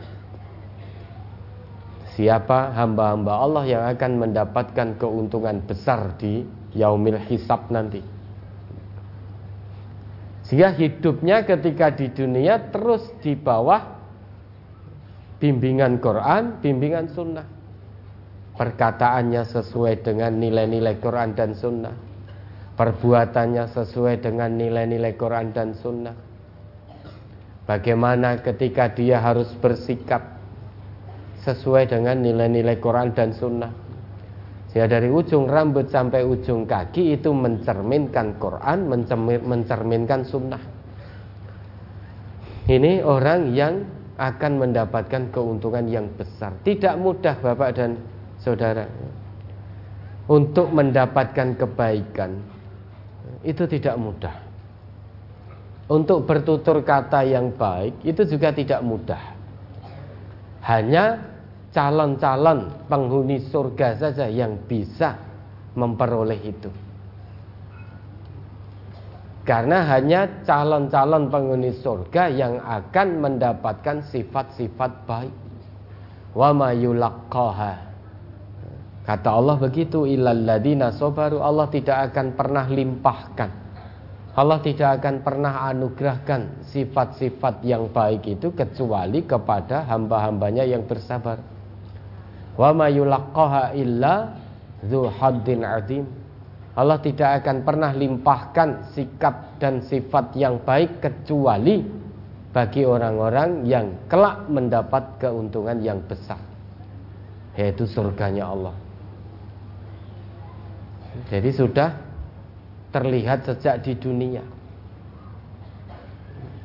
Sikapnya santun, tawadu, ya, punya harta menjadi dermawan, dermawan karena lillah, suka menolong, suka membantu tanpa pamrih, tidak mengungkit-ungkit pemberian, tidak menyakiti hati si penerima. Semua dia lakukan lillah. Maka itulah orang-orang atau calon yang mendapat keuntungan besar di hadapan Allah. Meskipun ketika di dunia mungkin mungkin saja dia dipandang sebelah mata oleh manusia namun terus sikap baiknya sesuai dengan Quran dan Sunnah itu nanti yang akan membawanya menuju keuntungan yang besar. Nih, ada lagi. Halaman 6 masuk ke 7. An sahbarata qala qala Rasulullah sallallahu alaihi wasallam man u'tiya fa syakara wa batuliya fa sabara wa dzalama fastaghfara wa zulima faghfara summa sakata. Faqalu ya rasulullah ma lahu? Qala ulaika lahumul amnu wa hum muhtadun. Rawahu tabrani. Dari Sahbarah ia berkata Rasulullah sallallahu alaihi wasallam bersabda Barang siapa diberi lalu berterima kasih. Diberi cobaan dia bersabar. Jika ia berbuat zalim lalu mohon ampun. Jika dizolimi dia memaafkan. Kemudian Rasulullah sallallahu alaihi wasallam diam. Maka para sahabat bertanya ya Rasulullah bagaimana orang tersebut? Beliau bersabda mereka orang-orang yang mendapatkan keamanan dan mereka orang-orang yang mendapat petunjuk Mohon dijelaskan pada kalimat mereka orang-orang yang mendapatkan keamanan dan mereka orang-orang yang mendapat petunjuk. Itu sudah sangat jelas. Jadi orang yang kalau diberi dia berterima kasih. Orang yang kalau diuji dia bersabar. Kalau didolimi, kalau mendolimi dia segera mohon ampun pada Allah. Kalau didolimi dia memaafkan. Meski hadis ini do'if Namun semuanya sesuai dengan nilai-nilai Al-Quran. Tidak bertentangan dengan Quran Tidak bertentangan dengan hadis-hadis Nabi yang sahih.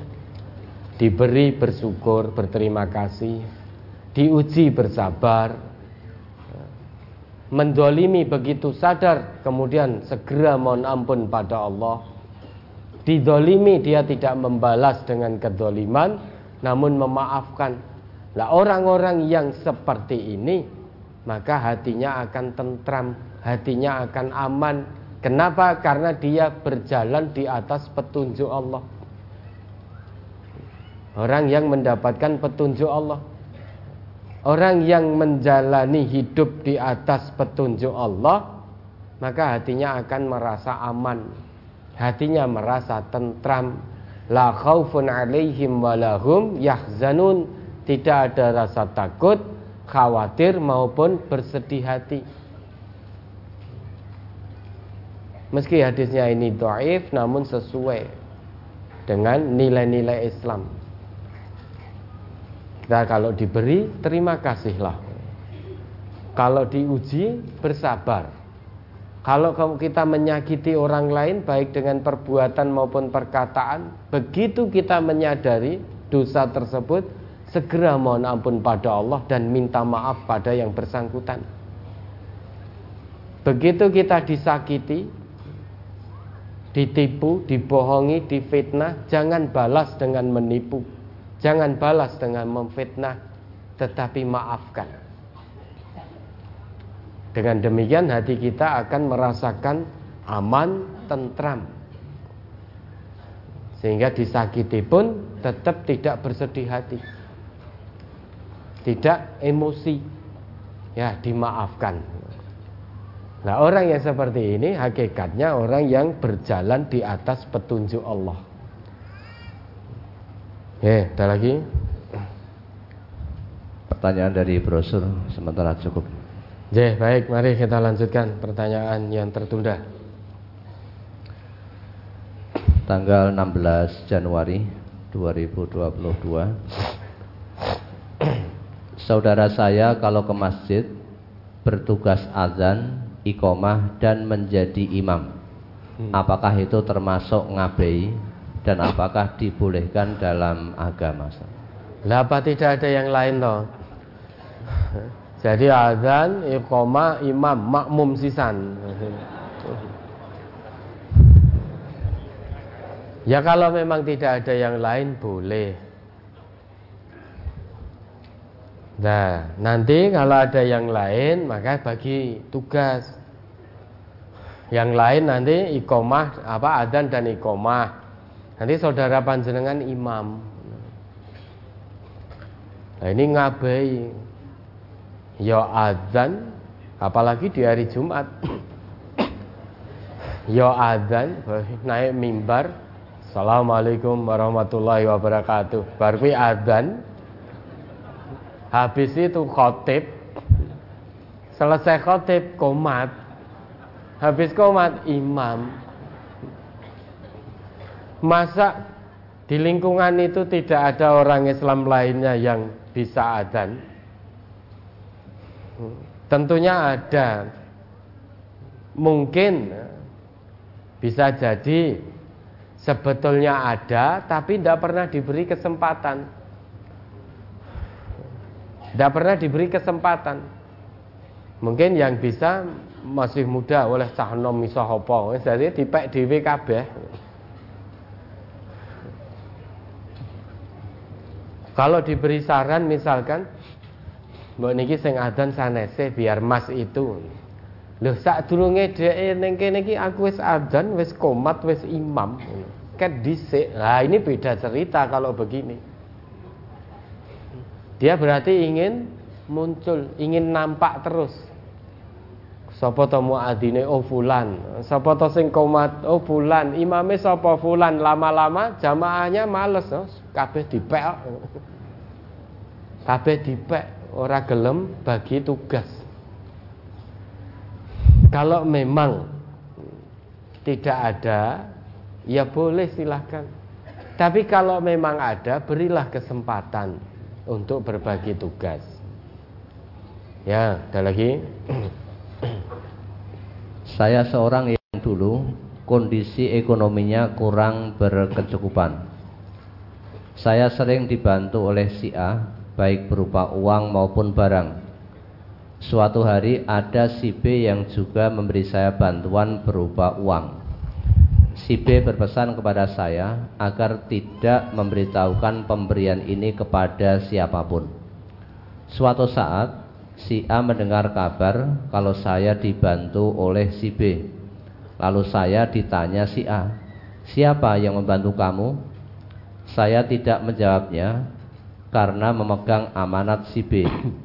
Setelah itu si A menjadi marah kepada saya dan mengecap saya sebagai pembohong karena tidak mau mengaku siapa yang memberi saya uang.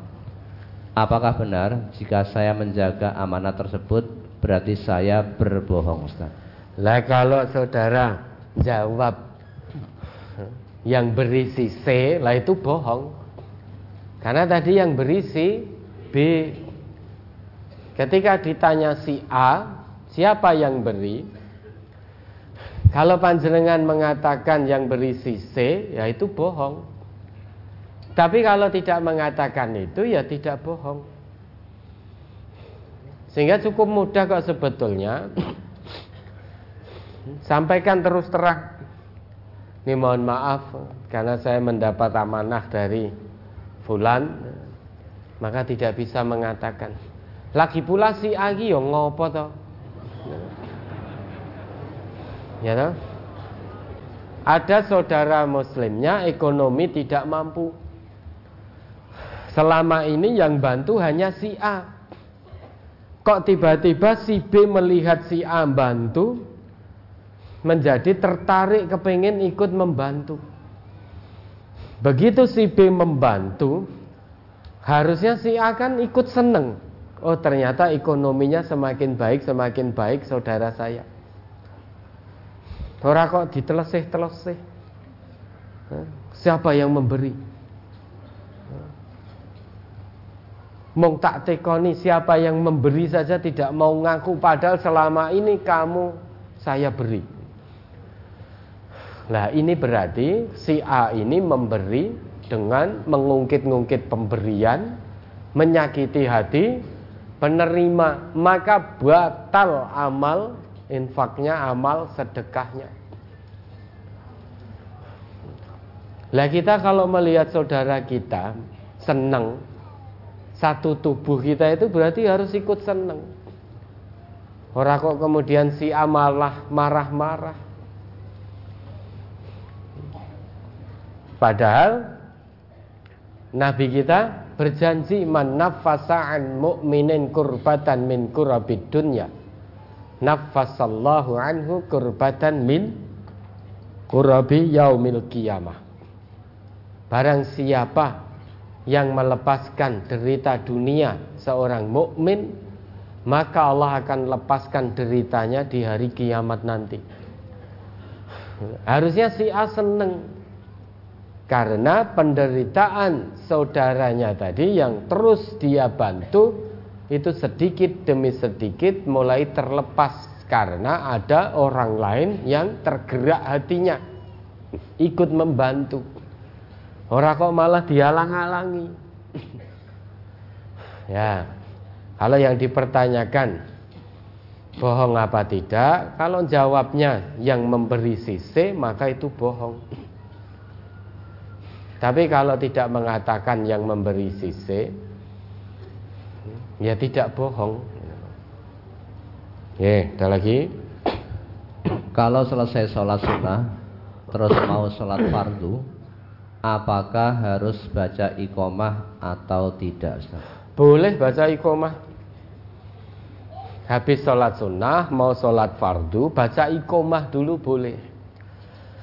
Ya, di dalam hadis yang diriwayatkan oleh Al Imam Al Bukhari juz 1 halaman 155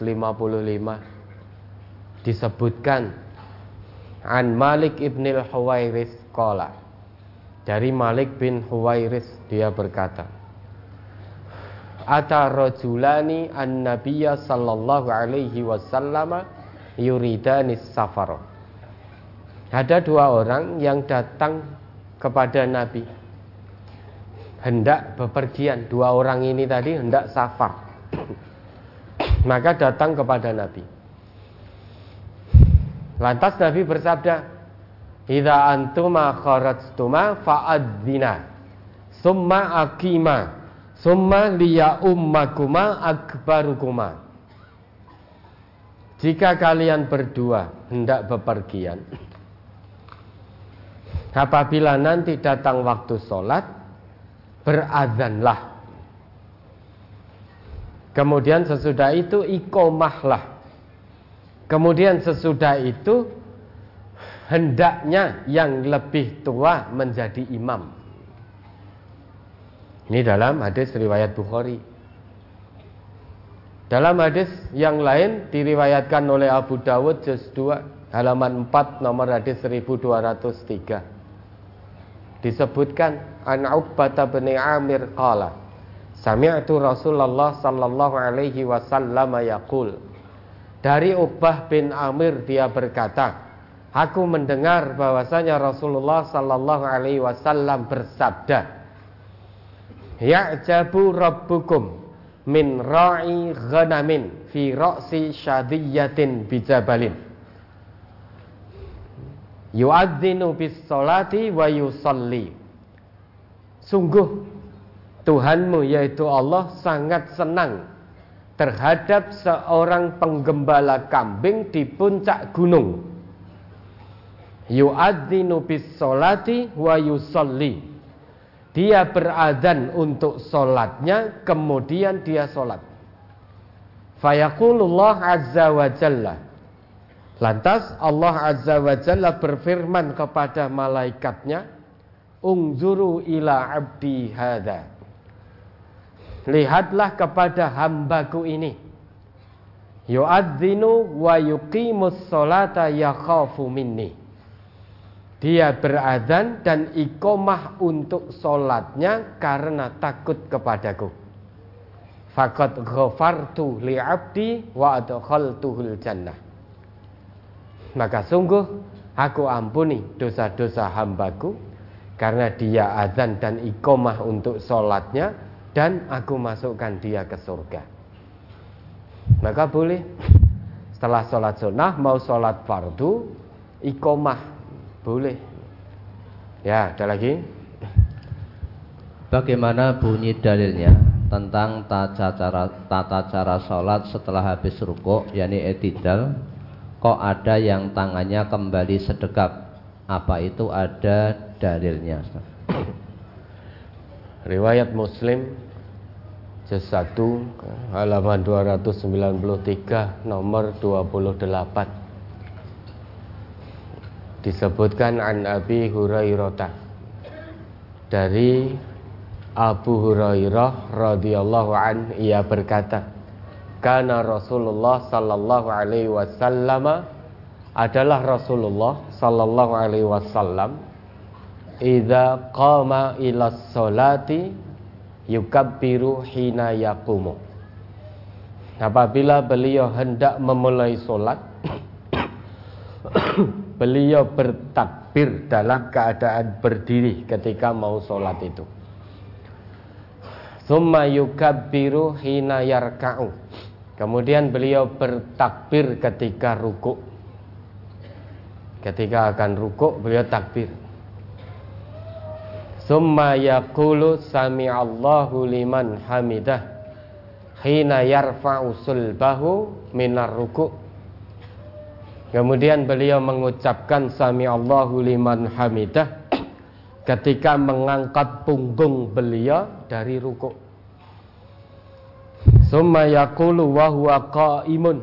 Kemudian beliau Nabi mengucapkan dalam keadaan berdiri Rabbana walakal hamdu. Summa yukabbiru hina yahwi sajidan. Kemudian beliau bertakbir ketika menunduk mau rukuk. Summa yukabbiru hina yarfa'u ra'sahu. Kemudian beliau bertakbir ketika mengangkat kepala beliau dari rukuk. Dari sujud. Summa yukabbiru hina yasjudu. Kemudian beliau bertakbir ketika sujud yaitu yang kedua. Summa yukabbiru hina yarfa'u ra'sahu. Kemudian beliau bertakbir lagi ketika mengangkat kepala beliau dari sujud. Summa yaf'alu misla dzalika fis sholati kulliha hatta yaqdiyaha. Kemudian beliau mengerjakan yang seperti itu di semua rekaat solat-solat beliau sampai selesai wa yukabbiru hina yaqumu minal masna ba'dal julus. Kemudian beliau bertakbir ketika bangkit dari rakaat kedua.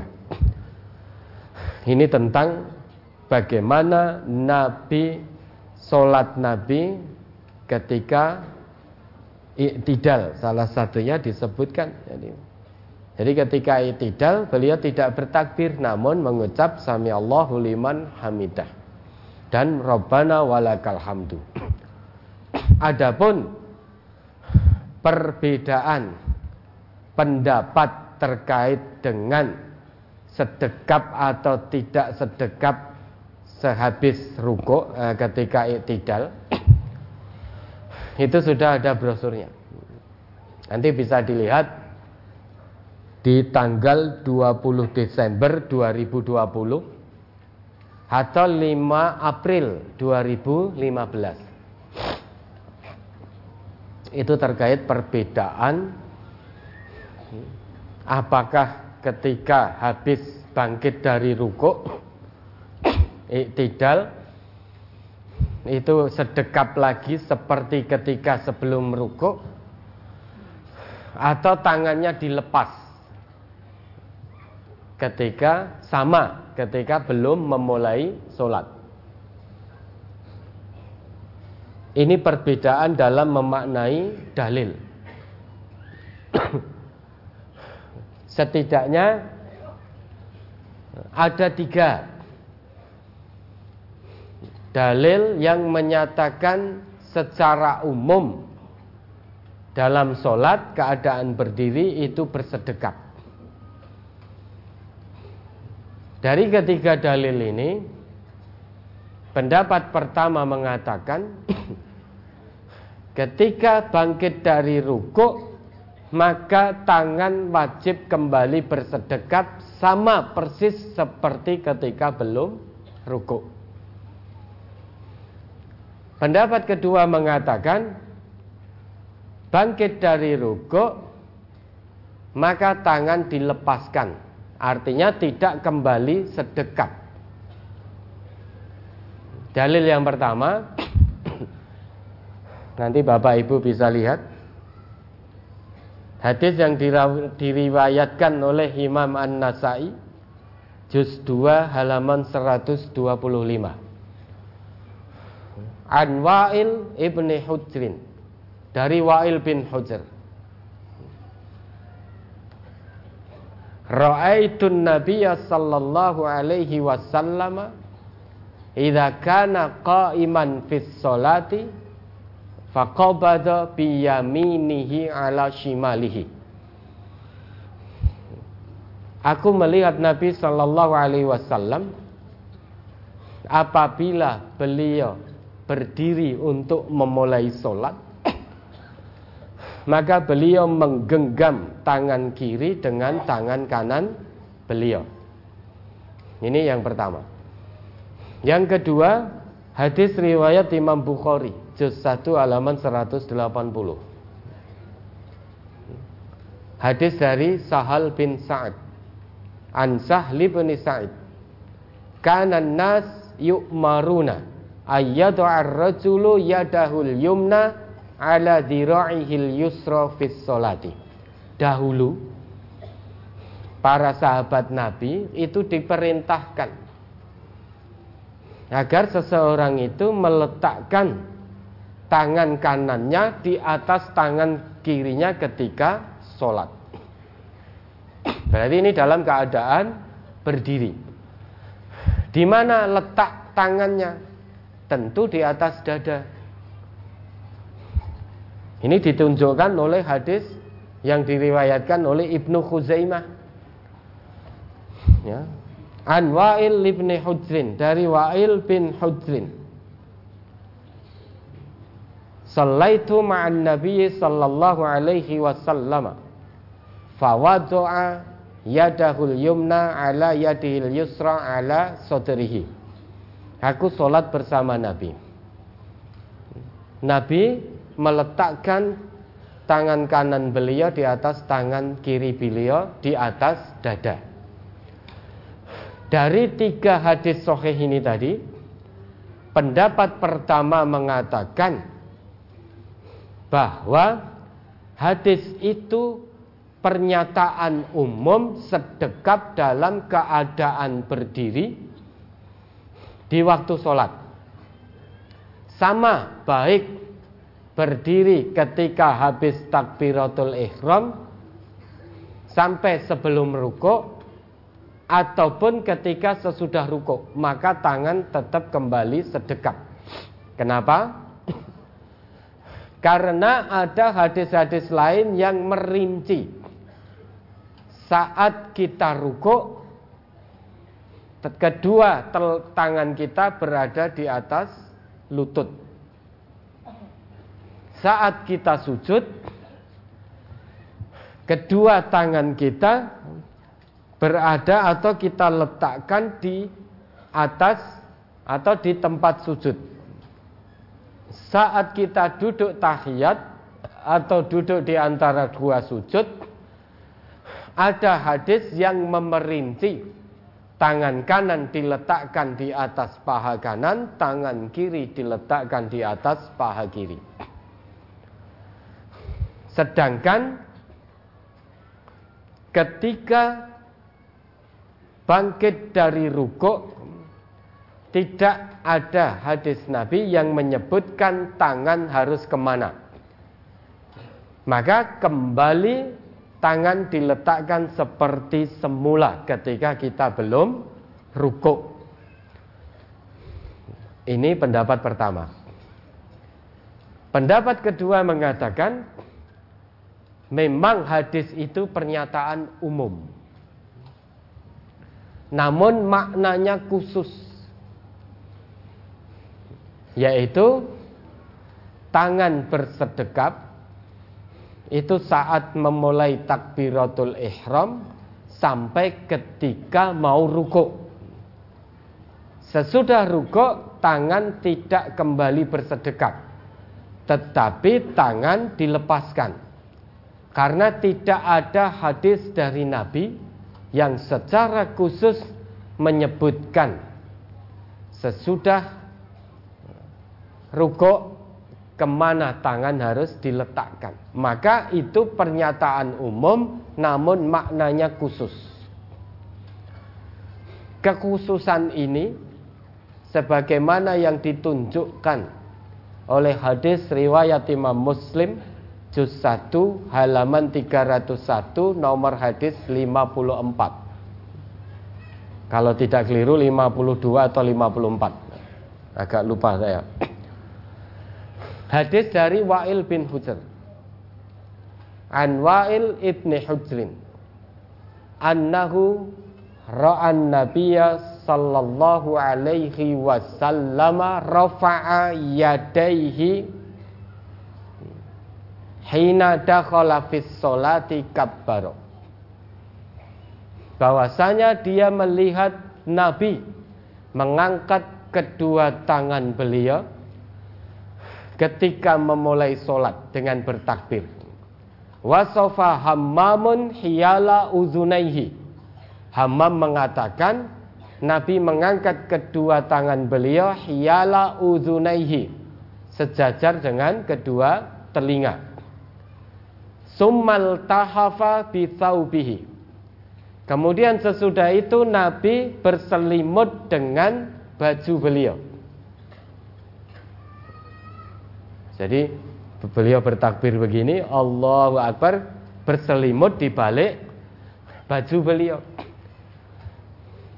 Summa wadoa yadahul yumna alal yusra. Jadi berselimut di balik baju, beliau meletakkan tangan kanannya di atas tangan kiri beliau.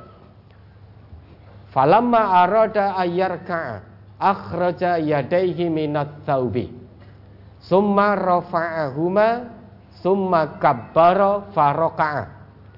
Kemudian ketika Nabi hendak rukuk, beliau keluarkan kedua tangan beliau dari balik baju beliau. Lantas mengangkat kedua tangan itu bertakbir kemudian beliau ruku. Falamma qala sami'allahu liman hamidah rafa'a yadaihi. Ketika beliau mengucapkan sami'allahu liman hamidah, beliau mengangkat kedua tangan beliau. Falamma sajada sajada baina kaffaihi. Ketika beliau sujud, beliau sujud di antara kedua telapak tangan beliau. Hadis ini menunjukkan kekhususan maknanya.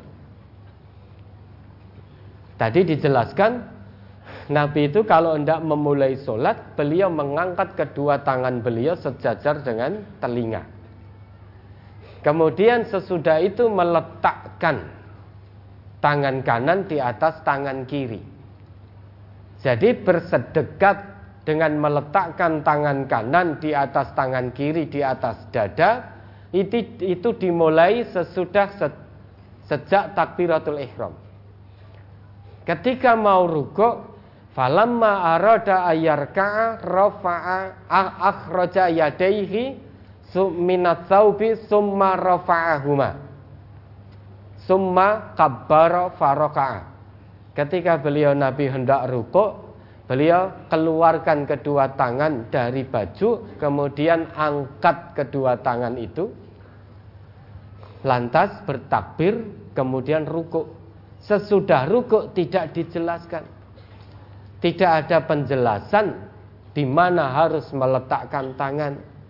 Karena maknanya ini khusus, maka sesudah rukuk tangan dilepaskan kembali sama persis ketika belum memulai takbiratul ihram. Ini pendapat kedua. Namun demikian, pendapat pertama kembali mengajukan dalil. Dalil yang dipakai salah satunya hadis riwayat Ahmad juz 6 halaman 478. Nomor hadis 18893. Hadis dari Wa'il bin Hujr. An Wa'il bin Hujrin.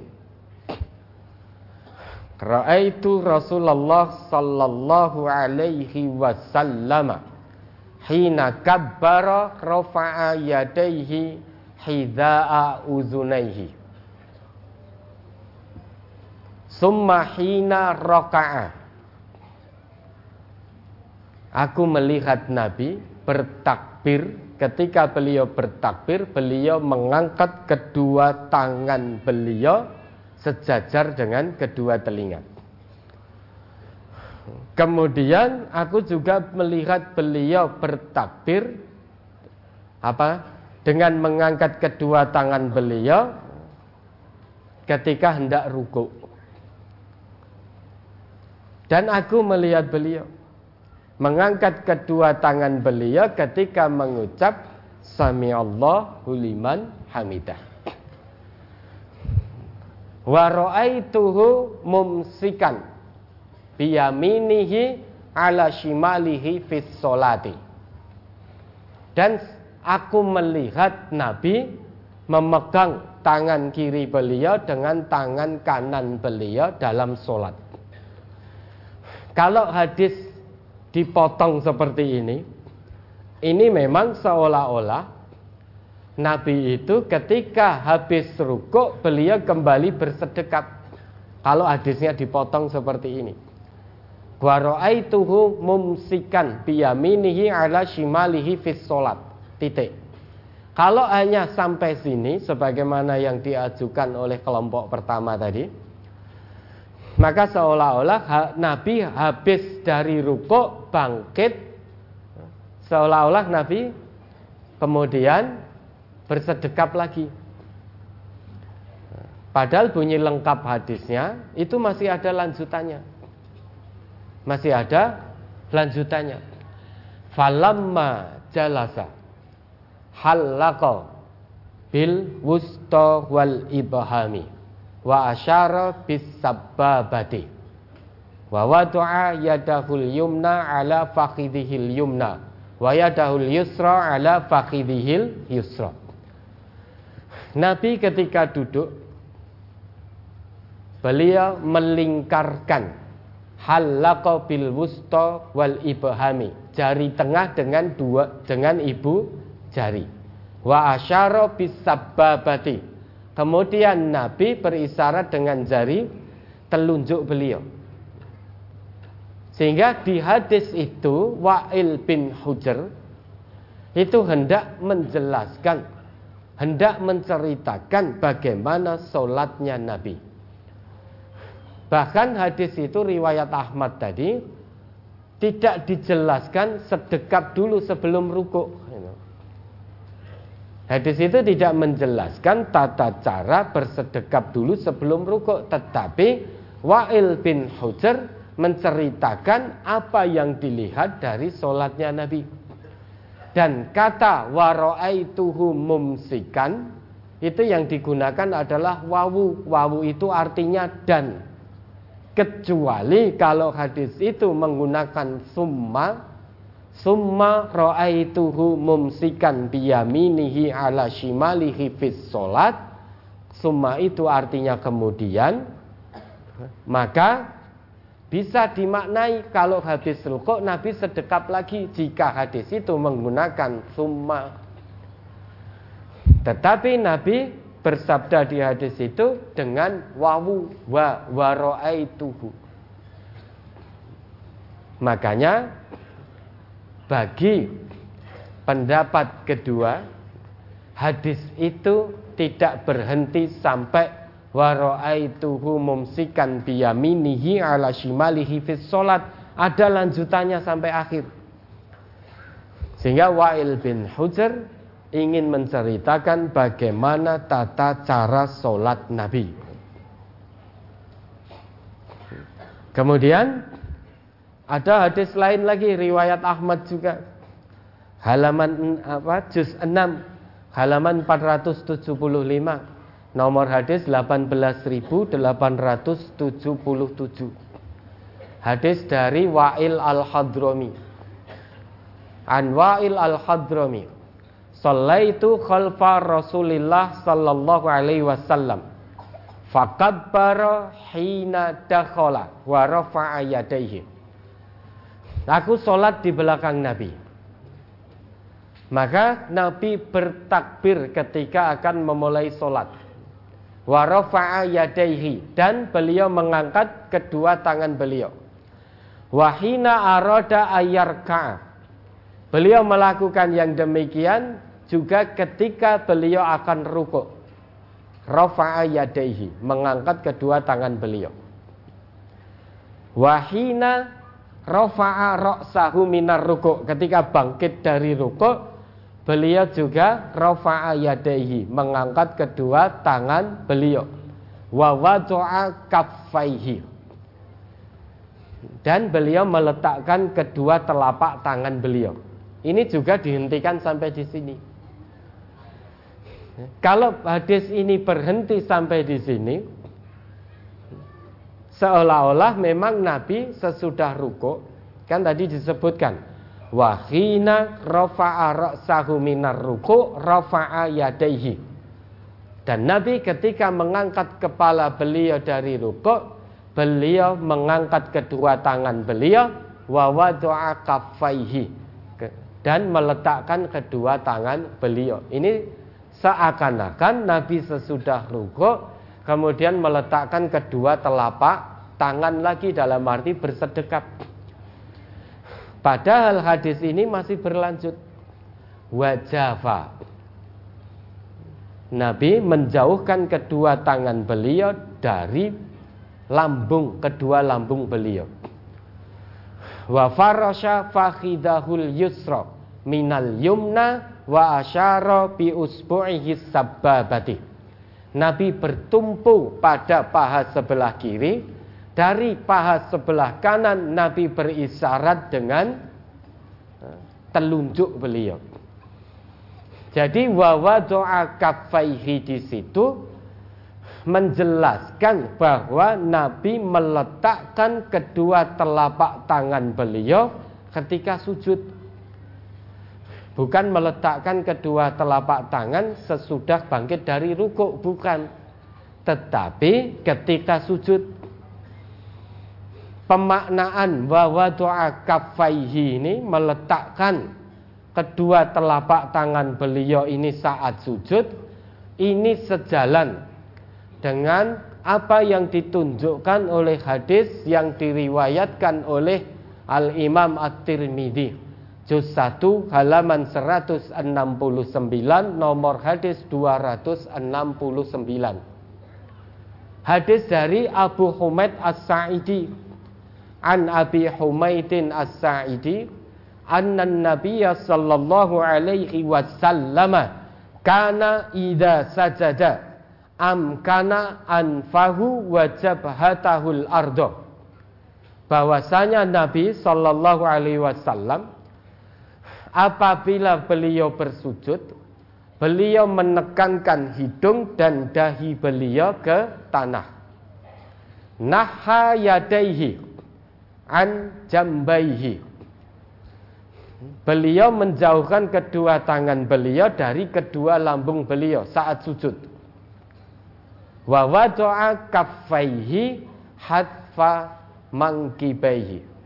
Hatwa mangkibaihi dan beliau meletakkan kedua telapak tangan beliau sejajar dengan kedua bahu beliau sehingga makna wawadu'a kaffaihi itu ketika beliau sujud bukan ketika bangkit dari rukuk beliau meletakkan kedua telapak tangan beliau saat sujud sejajar dengan kedua bahu. Dari kedua pendapat ini, kami condong kepada pendapat kedua, yaitu bangkit dari rukuk ketika iktidal itu tangan dilepaskan, tidak bersedekap seperti ketika sebelum rukuk. Ya, mudah-mudahan bisa dipahami. Ada lagi? Saya ibu rumah tangga. Saya punya hutang di salah satu BMT sampai sekarang belum lunas dan BMT itu sekarang sudah tidak beroperasi lagi atau bangkrut. Sementara sertifikat saya juga tidak tahu di mana letaknya. Ustadz, saya sering menangis kalau bangun tengah malam karena ingat hutang saya itu belum bisa lunas. Sementara suami saya pekerjaannya tidak tentu. Dan saya dulu jualan di kantin, sekarang sudah tidak lagi. Yang ingin saya tanyakan, masih wajibkah saya membayar hutang saya Ustaz? Sementara kantornya sudah tutup. Terima kasih atas tausiahnya dan mohon doanya semoga hutang-hutang saya bisa cepat lunas sebelum ajal menjemput. Ini kalau tengah malam terbangun nangis itu kelingan belum nyaur utang atau kelingan sertifikatnya belum balik. Ya, ya mudah-mudahan kelingan betul hutangnya belum bisa tersaur, sudah mau nyaur, BMT-nya sudah tutup. Kalau BMT-nya sudah tutup, Berarti itu BMT sudah ikhlas kalau utangnya tidak dilunasi, berarti sudah dianggap lunas. Yang menjadi pertanyaan, sertifikatnya jenengan diurus. Cari tahu, cari informasi. Ke mana sertifikatnya ini? Bisa jadi ya juga sudah tidak ada. Karena BMT-nya juga sudah tidak ada. Lah ke mana panjenengan harus mencari? Ya, tentu panjenengan yang tahu. Mungkin saja sertifikatnya masih dipegang oleh orang-orang PMT dulu atau mungkin ya tidak tahu rimbanya. Ya ditanyakan, diurus itu sertifikatnya. Kalau hutangnya karena BMT sudah tutup, itu berarti sudah rela, ikhlas kalau utangnya dianggap lunas. Namun demikian, kalau saat ini jenengan punya hutang di situ, jangan didoakan tutup. Ya. Kalau memang punya untuk nyaur, segera disaur, jangan ditunggu, tutup dulu. Jadi kalau tutup jadi repot, sertifikatnya ke mana kita tidak tahu.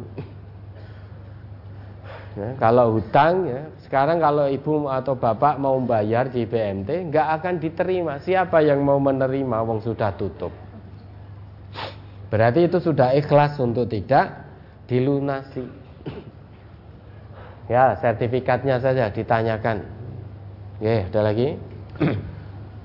Mohon tuntunan atau hadis mengenai yang berhak ikomah yang mengerjakan azan Ustaz. Memang ada hadisnya. orang yang ikomah itu adalah orang yang adzan. Dalam hadis riwayat Ibnu Majah Juz 1 halaman 237 nomor hadis 717 dari As-Sudai An Ziyad Haris As-Sudai qala Dari Ziyad bin Haris As-Sudai ia berkata Kuntu ma'a Rasulillah sallallahu alaihi wasallam fi safarin. Dahulu aku pernah safar bersama Nabi. Fa'amaroni fa'adzantu. Beliau Nabi perintahkan aku untuk beradan Lantas aku beradan Fa'aroda Bilalun ayyukima. Kemudian Bilal ingin ikomah Melihat itu Nabi bersabda Inna akha sudain qad adzana Waman adzana fahuwa yukim Sesungguhnya saudara suda Yaitu Ziyad bin Sudak tadi itu sudah adzan. Waman adzana fahuwa yukim. Barang siapa yang beradzan maka dia yang ikomah. Jadi memang ada hadisnya orang yang adzan dia mengumandangkan adzan maka dia yang ikomah. Ya, ada lagi. Bagaimana dengan pahalanya orang yang infak dari harta korupsi waktu jadi PNS? Apakah dapat pahala dari Allah atau tidak? Dosa. Dosa karena sudah garong itu. Ya koruptor. Korupsi garong. Hasil curian diinfak rumah sana untuk pahala rumangsane menggugurkan dosa korupsinya. Lah kok penak men. Maling hasil malingnya sebagian diinfake. Rumangsane dosa malingnya sudah dihapus oleh Allah. Nabi kita bersabda ayyuhan nas wahai segenap manusia. Lah tadi yang korupsi tepas PNS itu menungso apa dudu? Ya ini yang diseru oleh Nabi semua manusia ayuhan nas. Innallaha tayyibun. Sesungguhnya Allah itu maha baik. La yakbalu illa tayyiban. Dan sesungguhnya Allah tidak akan menerima kecuali yang tayyib-tayyib. Wa innallah amaral mu'minina bima amara bihil mursalin. Sesungguhnya Allah perintahkan hambanya yang beriman sebagaimana Allah perintahkan kepada Rasulnya. Allah berfirman, Ya ayyuhar rusul, Kulu minat tayyibati wa'malu solihah. Makanlah dari yang baik-baik dan berbuat baiklah, beramal solehlah. Sesungguhnya aku maha mengetahui atas apa yang kamu lakukan. Ini Quran surat Al-Mu'minun ayat 51. Wa dan Allah berfirman, Ya ayyuhalladzina amanu kulu min tayyibati ma razaqnakum. Makanlah dari yang baik-baik dari apa yang telah kami anugerahkan kepadamu. Al-Baqarah 172. Jadi Allah perintahkan Rasulnya untuk makan dari yang toyib-toyib. Karena Allah itu toyib, layak balu illa toyiban. Tidak akan menerima kecuali yang toyib, yang baik. Oleh karenanya Allah juga perintahkan hambanya yang beriman untuk memakan yang toyib. Maka haram memakan yang tidak toyib makan yang zatnya tidak halal itu haram. Hasil pemerolehannya dengan jalan yang tidak toyib itu juga haram. Summa dzakara rajula yutilus safar. Kemudian Nabi menyebutkan seorang laki-laki yang suka bepergian. Ash'atha akbaro, akbaro. rambutnya acak-acakan dan berdebu. Ya muddu yadaihi ilas sama mengangkat kedua tangannya ke langit ya Rob ya Rob. Duhai Tuhanku, duhai Tuhanku. Wa mat'amuhu haram, makanannya haram. Wa mashrabuhu haram, minumannya haram. Wa malbasuhu haram, pakaiannya haram. Wa ghudhiya bil haram, dia dikenyangkan dari sesuatu yang haram. Fa anna yustajabu lahu. Fa anna yustajabu lidzalika. Bagaimana mungkin doanya akan dikabulkan oleh Allah? Sedangkan dia makan dari makanan yang haram, dia minum dengan dari yang haram, dia dikenyangkan oleh yang haram, pakaiannya pun juga dibeli dari yang haram, rumahnya dibangun dari yang haram, mobilnya dibeli dari yang haram, kendaraannya dibeli dibeli dari yang haram. Mbok ngantek opo dia berdoa kepada Allah menengadahkan tangan. Munajat kepada Allah tetap doanya tidak akan dikabulkan oleh Allah. Sama uang curian, uang hasil garong, uang rakyat, hasil ngerampok, dia sedekahkan untuk membangun masjid, tetap dia tidak dapat pahala apa pun. Dia tetap dapat dosa. Dia naik haji dengan hasil korupsi, tetap dia tidak mendapatkan pahala kebaikan. Karena hajinya harta yang digunakan untuk haji dari harta yang haram. Maka hajinya tidak diterima, sedekahnya tidak diterima, infaknya tidak diterima, mati sampai di hadapan Allah seret masuk neraka. Nah kok yang ditanyakan dapat pahala, dosa, dapat dosa dan dapat neraka kelak kalau tidak bertobat. Ya, ada lagi? Ke pertanyaan langsung. Oke, baik, mari tanya langsung. Bapak Ibu dan Saudara yang ada di majelis ini silakan bisa bertanya langsung menyampaikan nomor mic-nya dulu silakan. 15 5 5 5 5 5 5 5 14 7 cukup dulu sementara Baik nomor 5, 11 dan 7 yang bisa kami rekam. Silakan. Baik nomor 5. Assalamualaikum warahmatullahi wabarakatuh. Waalaikumsalam warahmatullahi wabarakatuh. Nama saya Starma Ustad dari Tasik Madu. J. Gini Ustad. saya delapan bersaudara Ustad. Satu kakak saya perempuan berbeda ayah. Yang kedua, satu kakak saya laki-laki sudah meninggal dunia. Sedangkan kedua orang tua saya semuanya juga sudah meninggal dunia.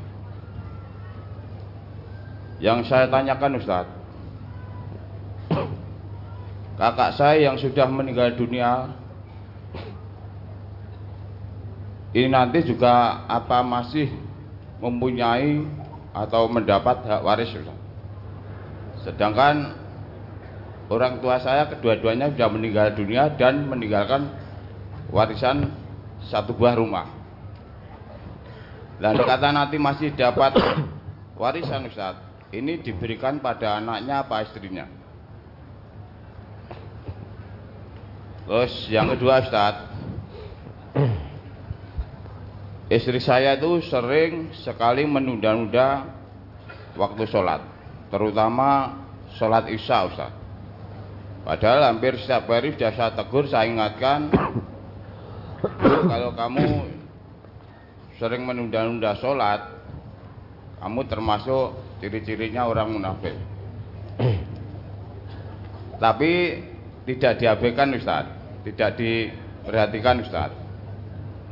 Alasannya nanti kalau sholat malam tidak tidak bisa atau tidak bisa bangun begitu. Terus yang terakhir Ustadz, apakah anak saya mau menikahi dengan anaknya adik saya? Itu boleh Ustadz. Demikianlah pertanyaan yang saya sampaikan Ustaz. Terima kasih atas jawabannya. Assalamualaikum warahmatullahi wabarakatuh. Waalaikumsalam warahmatullahi wabarakatuh. Orang tua sudah meninggal semua. Meninggalkan satu rumah sebagai harta warisan. Delapan bersaudara. Yang satu sudah meninggal dunia. Apakah kakak yang sudah meninggal tadi masih berhak mendapat warisan? Ya kan sudah meninggal dunia. Namun demikian, keluarganya yang masih hidup tadi untuk menyambung silaturahim, hubungan kerabat yang baik, maka mbok ya diberi. Diberi dari hasil penjualan rumah itu. Kalau dikatakan apakah anak yang meninggal tadi masih menjadi ahli waris ya tentu tidak wong sudah meninggal. Namun demikian kita sebagai orang Islam hendaknya memberi pada anak istrinya tadi. Maka kalau itu bisa dibagi anak yang sudah meninggal tadi ya lebih baik bagiannya diberikan kepada anak istri kan kakak tadi punya anak juga masih punya istri itu untuk menyambung hubungan baik menyambung hubungan silaturahim jangan sampai bapaknya sudah meninggal lantas kemudian hubungan dengan keluarga yang lain menjadi terputus Apalagi gara-gara masalah warisan. Meski tidak lagi menjadi bagian dari ahli waris, namun namun diberi. Lah, tadi yang meninggal siapa dulu? Kakak atau orang tua dulu? Moga Bapak bisa disambung karena ini terkait Kakak dulu dengan ya. jawabannya. Kakak dulu. Kakak dulu ya. Nah, kalau kakak dulu, maka begitu orang tua meninggal, ya kakaknya tidak menjadi ahli waris. Wong sudah meninggal duluan, tetapi diberi, ya, tetap diberi. Beda ceritanya, kalau yang meninggal orang tua duluan, maka kakak tadi itu menjadi ahli waris. Lah jangan ditunda-tunda sampai akhirnya kakak juga ikut meninggal lah. Kalau kakak meninggal maka bagiannya berikan kepada anak-anaknya. Karena tadi yang meninggal orang tuanya dulu, kalau yang meninggal orang tuanya dulu. Lah ini yang meninggal kakaknya terlebih dahulu. Maka tidak ada salahnya tetap diberi.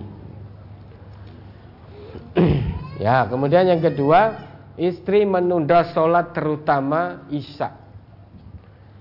Andai kata istri panjenengan mengetahui, ya, lau ya'lamun nas ma fin nidai wasafil awwali summa lam yajidu illa ayyastahimu alaihi lastahamu jika manusia itu mengetahui kebaikan apa dalam seruan solat, artinya dalam adzan, dan kebaikan apa yang ada pada soft pertama. Kemudian dia tidak mendapatkan soft pertama itu kecuali dengan berundi, niscaya dia akan berundi. Walau ya'lamuna ma fit tahjir lastabaku ilaihi Andai kata manusia itu mengetahui kebaikan apa yang ada pada datang awal waktu sholat zuhur, niscaya manusia akan berlomba untuk mendapatkan itu. Sehingga berusaha untuk datang awal di waktu sholat zuhur. Kalau manusia mengetahui, niscaya manusia akan berlomba mendapatkan itu tidak lagi menunda-nunda. Walau ya'lamun walau ya'lamuna ma fil atamati was subhi la atauhuma walau habwan. Dan jika manusia itu mengetahui kebaikan apa yang terdapat dalam sholat isya berjamaah dan sholat subuh berjamaah, niscaya mereka akan mendatangi sholat isya dan subuh secara berjamaah meski dengan merangkak. Kalau kita tahu kebaikan yang ada pada sholat isya secara berjamaah di masjid, sholat subuh secara berjamaah di masjid, kalau kita mengetahui kebaikan di balik itu semua, niscaya kita akan datang berlomba mendatangi jamaah sholat isya, jamaah sholat subuh, meski dengan cara merangkak, kita pasti akan datang. Nah ini kewajiban panjenengan sebagai suami. Selain memberi nasihat, diberi contoh, diajak istrinya untuk sholat isya di awal waktu. Lah nanti di sepertiga malam ya bangun mengerjakan sholat tahajud. Ya, jangan ditunda-tunda. Betul menunda sholat itu sol, seperti itu sifat sholatnya orang munafik. Orang munafik itu punya ciri yaitu suka ngendi-ngendi sholat. Ah engkau sik, ah engkau sik. Yajlisu yarkubus syamsa. Menunggu dan mengintai matahari hatta idza kanat baina qarnay syaitan qama fanaqaraha arba'an wala yadkurullah fiha illa qalila itu sifatnya orang munafik ya. kalau kita menunggu sambil mengintai jam kalau dulu sambil mengintai matahari oh masih belum mau tenggelam sehingga masih ada waktu sholat asar engkose engkose engkose Begitu matahari sudah berada di antara dua tanduk setan, artinya mau tenggelam, mau datang waktu sholat maghrib. Kauma fanakoroha arba'an. Dia berdiri, kemudian mempercepat empat rekaatnya seperti ayam mematuk makanan. Fiha illa qalila. Dia tidak akan menyebut Allah dalam sholatnya itu meski kecuali hanya sedikit. Itu sifatnya orang munafik. Lah ini dia menunda sholat isya tadi tujuannya apa? Apakah karena malas sehingga ditunda-tunda? Atau dia mau mengakhirkan waktu sholat isya Kemudian nanti sekalian dengan sholat tahajudnya sehingga mengakhirkan sholat isya. Jadi di waktu atamah sholat isya itu kan dulu disebut atamah. Atamah itu kan akhir malam di mana susu onta diperah itu waktu atamah itu. Maka dulu dinamakan sholat isya itu sholat atamah. Karena itu tengah malam di mana susu onta itu diperah. Nah, kalau niatnya memang nanti bangun di sepertiga malam untuk sholat isya juga, tahajud juga, maka sah-sah saja. Tapi kalau menundanya karena males, lah nanti ketika sepertiga malam, yo males bangun itu. Akan lebih tenang. Begitu mendengar azan isya kita siap-siap kemudian sholat berjamaah nanti kita tidur pun juga akan tenang. Lah nanti sepertiga malam kita bangun. Nah ini tergantung niatnya istri jenengan apa. Apakah males karena masih sibuk dengan sinetron mungkin? Karena sibuk dengan HP-nya mungkin? Nah, Kita tidak tahu. Yang tahu Allah dan istri panjenengan. Maka diajak Diajak ke masjid nah, Dengar adan, ayo bu ke masjid Diajak ke masjid, tidak apa-apa Ya, ada lagi Yang ketiga tadi apa? Sepupu apa boleh nikah? Boleh kalau tidak disusui oleh istri panjenengan dulunya. Ini sepupu, jenengan punya anak laki-laki, adik panjenengan punya anak perempuan. Ini mahram gak sepupu itu? Tidak mahram maka boleh menikah. Ya, ada lagi. Penanya berikutnya, baik nomor 11 persiapan 7. Silakan. Assalamualaikum warahmatullahi wabarakatuh. Waalaikumsalam warahmatullahi wabarakatuh. Saya Ibu Melani dari Turen Kabupaten Malang. Nggih. Ini anu Ustaz, pertanyaan titipan dari saudara-saudara di Turen yang tidak bisa datang ke majelis Solo. Pertanya- pertanyaan pertama, saat kita menghitankan anak, apakah diperbolehkan membagikan sedekah makanan pada tetangga? Yang kedua, saat kita mengajak teman yang sama-sama mengaji untuk mengamalkan hasil ngaji dengan semaksimalnya, tetapi teman yang kita ajak menjawab, "Kalau kamu bisa mengamalkan, amalkan saja sendiri, jangan memperingatkan atau mengajak yang lain." Karena kemampuan satu sama lain berbeda. Bagaimanakah sikap kita berhenti mengingatkan atau terus mengingatkan tapi dikhawatirkan mungkin akan sakit hati yang diingatkan. Kemudian yang ketiga, apakah ada tuntunannya e, membuang air saat berkumur ke sebelah kiri? Kemudian yang keempat, apakah wanita yang sholat Jumat di rumah juga disunahkan untuk mandi besar? Begitu Ustadz, terima kasih atas jawabannya. Wassalamualaikum warahmatullahi wabarakatuh. Waalaikumsalam warahmatullahi. Lah mau bagi makanan yang dadak nunggu tetakan. Ya lah. Kenapa harus dipas-paske ini loh? Mau bagi makanan ke tetangga. Kenapa harus nunggu anaknya khitan dulu? Kenapa sukanya kok ngepas-ngepas ke akhirnya bingung sendiri? Maka kalau itu hanya membagi begitu saja, tidak ada niatan apa pun, ya silahkan mau membagi, membagi makanan. Tetapi besok lagi, kalau mau bagi, tidak harus nunggu anaknya tetak. Sehingga walimatul khitan gitu tak ada walimah khitan itu tak sekarang khitan. Ya khitan ya sudah khitan itu saja. Yang khitan diberi hadiah wis seneng gitu.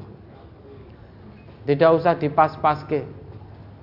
Oh ini khitan akhirnya walimah khitan nanggap ini nanggap ini nanggap ini. Dan lain sebagainya dan lain sebagainya. Maka khitan sudah khitan saja. Kalau mau membagi silahkan. Boleh mau membagi. Tetapi ya, besok lagi ya, jangan dipaskan lagi. Ini kalau hanya membaginya pas khitan kok nek wis ora duwe anak wis orang bagi lagi nanti. Karena bagi makanannya ke tetangga hanya kalau anaknya khitan. Kalau ternyata anaknya sudah khitan semua, berarti tidak bagi lagi. Nah, sudah mau membagi, bagi saja. Ya, kalau tidak ada tujuan lain-lain, nah jenengan kalau bagi itu nek diyakini sebagai tanda oh kok dibagi makanan oh ternyata anaknya fulanah khitan. Itu kalau kemudian menjadi tanda di kampung itu panggilan nyumbang nah, itu yang nggak boleh. Kalau kita bagi makanan di situ ditulis. Karena khitan fulan bin fulan dan lain sebagainya. Dan di kampung itu memang sudah berjalan kalau ada tetangga yang bagi makanan. Karena khitan berarti ini ngundang nyumbang. gitu. Nah, kalau itu yang dilakukan, maka warga NTA tidak usah ikut-ikutan. Nah, kalau khitan ya sudah khitan saja, habis itu bagi makanan, tidak usah ditulisi neko-neko. Pokoknya bagi saja makanannya. Kalau ditanya ini dalam rangka apa? Jawab saja dalam rangka bagi-bagi. Iya, jangan tidak usah dalam rangka khitan dalam rangka bagi-bagi. Ya, sudah selesai. Ya yang kedua ngajak teman untuk mengamalkan hasil ngaji tapi teman malah memberikan alasan kamu saja yang mengamalkan kemampuan orang berbeda-beda. Ini berarti temannya belum mau diajak untuk mengamalkan hasil kaji. Sekarang kalau kita ngaji kemudian tidak kita amalkan, itu berarti seperti pohon tanpa buah tidak membawa manfaat apa pun. Ya. Tujuan kita ngaji ini agar paham, kemudian sesudah paham diamalkan. Dengan pengamalan inilah kita bisa menjadikan Quran dan Sunnah sebagai pedoman hidup bukan hanya sebatas pengetahuan belaka. Quran diturunkan oleh Allah itu untuk ditadaburi. Kalau ada orang yang mentadaburi Quran secara sumul, maka dia pasti mengamalkan petunjuk Al-Quran. Kalau mengamalkan petunjuk Al-Quran, pasti dia akan sampai ke jalan yang paling lurus. Inna hadzal quran yahdi lillati hiya aqwam. Wa yubashshirul mu'minin alladzina ya'maluna as-solihat anna lahum ajran. Ajran apa itu? Kabira atau apa itu? Coba diingat kembali itu. Al-isra ya, al-isra atau apa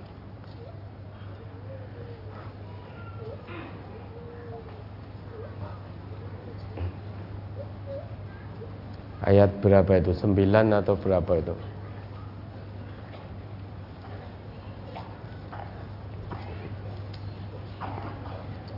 Surat Al-Isra ayat 9 Inna hadzal qur'ana yahdi lillati hiya aqwam wa yubashshiral mu'minina alladzina ya'maluna as-solihati anna lahum ajran kabira Sesungguhnya Al-Quran ini memberi petunjuk kepada jalan yang lebih lurus dan memberi kabar gembira kepada orang-orang mukmin yang mengerjakan amal soleh bahwa bagi mereka ada pahala yang besar. Ya, memberi kabar gembira bagi orang mukmin yang mengerjakan amal soleh, sehingga keimanan tidak hanya sebatas pengakuan, namun harus dibuktikan dengan amal soleh kalau ingin mendapatkan kabar gembira dari Quran berupa pahala yang besar di sisi Allah. Maka kalau ada orang ngaji kemudian tidak mengamalkan hasil kajinya berarti orang tersebut belum bisa menjadikan Quran sebagai pedoman hidup.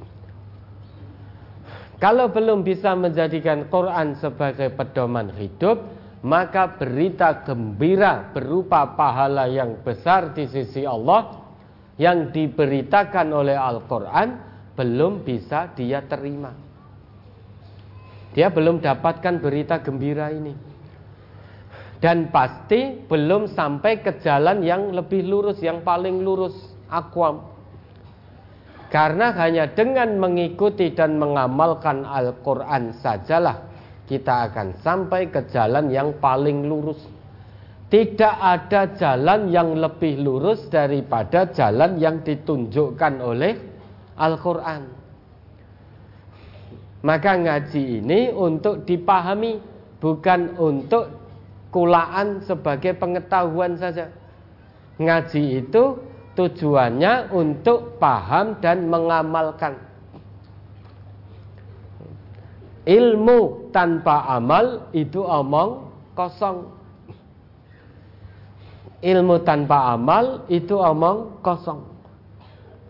Amal tanpa ilmu itu sombong. Sehingga kalau ngaji paham berarti otaknya Quran. Tapi belum mau mengamalkan apa yang dipaham berarti hatinya masih mengikuti bujuk rayu setan. Sehingga otaknya Quran, hatinya setan. Karena hanya muter-muter Quran muter-muter di otak. Oh iya saya tahu itu larangan Allah. Lah kok mbok lakoni lah piye wong penak. Oh saya tahu itu larangan Nabi. Lah kok kamu lakukan? Lah bagaimana? Wong saya namanya manusia tidak luput dari salah dan khilaf. Berarti dia masih menjadikan hawa nafsunya sebagai pedomannya, bukan Quran. Quran baru sebatas dijadikan pengetahuan saja. Belum mampu untuk dan belum mau untuk taslim mengikuti Quran secara total. Lah kalau tidak mau mengikuti Al-Quran, tidak mau mengamalkan Al-Quran, maka jangan jadi orang yang beriman. Karena kewajiban orang yang beriman itu masuk ke dalam aturan Islam secara kafah, secara totalitas. Totalitas di situ berarti mengamalkan Quran, mengamalkan tuntunan Rasulullah. Tidak semua manusia diseru untuk mengikuti aturan Islam. Hanya orang yang telah menyatakan dirinya beriman kepada Allah yang diseru untuk mengikuti aturan Islam secara kafah. Ya ayyuhalladzina amanu dkhulu fis silmi kafah wala tattabi'u khutuwatis. Hei orang-orang yang telah menyatakan dirinya beriman. Orang-orang yang telah menyatakan dirinya beriman. Sehingga setelah pengakuan iman ada konsekuensi berikutnya. Apa itu? Udkhulu fis silmi kafah. Masuk dalam aturan Islam secara kafah. Dalam arti mengamalkan Quran, mengikuti tuntunan Rasul secara kafah. Wala tattabi'u khutuwatis syaitan. Jangan kamu ikuti langkah-langkah setan. Karena setan itu musuh yang nyata bagimu. Nah kalau teman tadi di, diajak mengamalkan hasil kaji tidak mau, Apakah kita berhenti mengajak? Oh ya tidak. Terus diajak. Dulu Nabi ketika ajakan Nabi tidak diterima oleh masyarakatnya, apakah Nabi berhenti mengajak? Tidak, Nabi terus melanjutkan. Ud'u ila sabili rabbika bil hikmah wal mau'izatil hasanah wajadilhum billati hiya ahsan. Maka dirubah cara ngajaknya. Jangan menjadikan dirinya sebagai contoh. Misalkan, eh fulana, Mbak ayo ngamalkan hasil kaji koyo aku ngene iki lho. Alhamdulillah saya sudah mengamalkan hasil kaji. Lah kamu kapan? Kalau yang dijadikan contoh dirinya sendiri, maka bisa jadi orang lain tidak akan mengikuti. Maka yang dijadikan contoh adalah Nabi dan para sahabat-sahabat beliau. Misalkan ajakan tentang infak sedekah. Bagaimana Nabi? Nabi itu menjadi orang yang paling gemar bersedekah. Sahabat-sahabat juga beliau. Abdurrahman bin Auf. Sampai menyedekahkan separuh lebih harta kekayaan. Menginfakkan untuk kepentingan sabilillah. Apakah kita tidak kepingin menuju surga bersama beliau-beliau. Mari kita berlomba dalam kebaikan. Jangan dirinya yang dijadikan contoh. Alhamdulillah saya sudah gemar bersedekah. Lah kamu kapan? Nah, ini bisa jadi tidak diikuti. Saya sudah istiqomah dalam tahajud. Nah, nanti malam ya kamu ya, tak gugah. Mengikuti saya. Kalau nggak tahajud ini terus gimana? Dikencingi setan loh. telinganya. Nah, maka cara mengajak dengan hikmah dan mau itu hasanah. Mau itu hasanah itu dengan nasihat dan nasihat yang menghunjam jiwa, menyentuh fitrah. Fitrah keimanan, fitrah ketakwaannya. Itu namanya mau'idah hasanah. Untaian-untaian kalimat yang bisa menghunjam jiwa, menyentuh kalbu, menyentuh fitrah.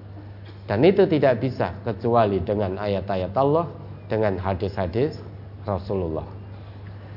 Maka jangan putus asa, terus diajak. Selain ngajak, berikan keteladanan. Ya, berikan contoh.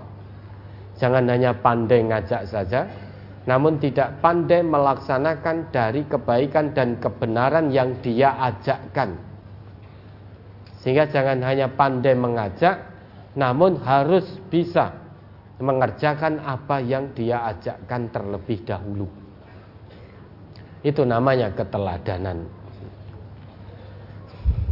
Kemudian selain itu doakan kepada Allah.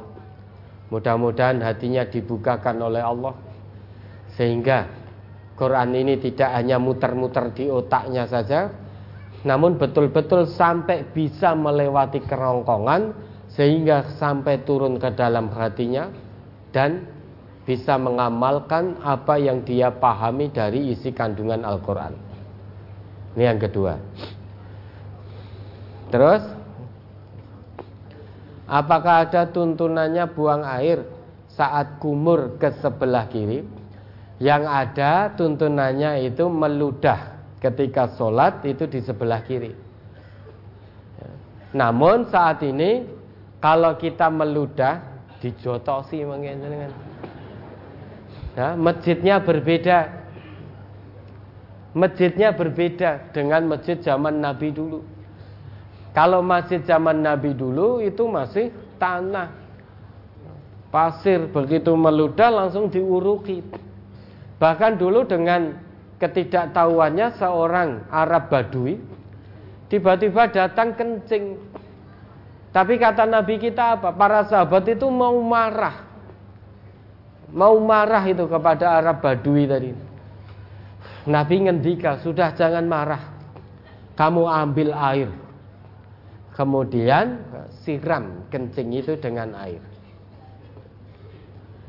Nah coba sekarang dengan dalih ngikuti tuntunan jenengan meludah ngeriak cuh gitu meludah atau kencing di situ rampung dijotosi jenengan karena masjidnya berbeda ya kalau berkumur kemudian buang ke sebelah kiri ya itu buang boleh-boleh saja silahkan ke sebelah kiri karena kiri itu tanda ketidakbaikan kan itu. Maka segala sesuatu yang baik mulai dari kanan. Membuang ludah ketika sholat dituntunkan ke sebelah kiri karena kiri itu tanda tidak baik. Setan itu makan minum dengan tangan kiri, maka kiri itu menjadi simbol ketidakbaikan. Ya jangan meludah kalau di tempat wudhu itu mau ke depan, mau ke kanan, ke kiri ya silahkan. Oke, ada lagi. Eh keempat, wanita sholat Jumat di rumah apakah mandi besar? Iya mandi, disunahkan mandi, mandi Jumat, mandi Jumat. Meskipun sholat sendirian di rumah.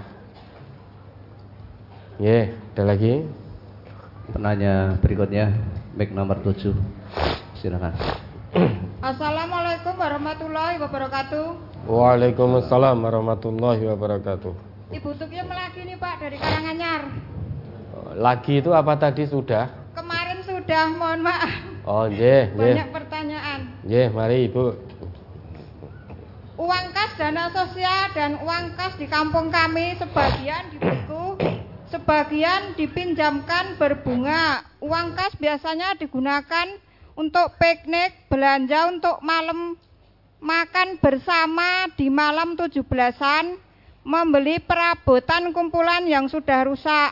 uang dana sosial digunakan tilian orang sakit, akan tetapi kemarin diambil untuk lomba 17-an.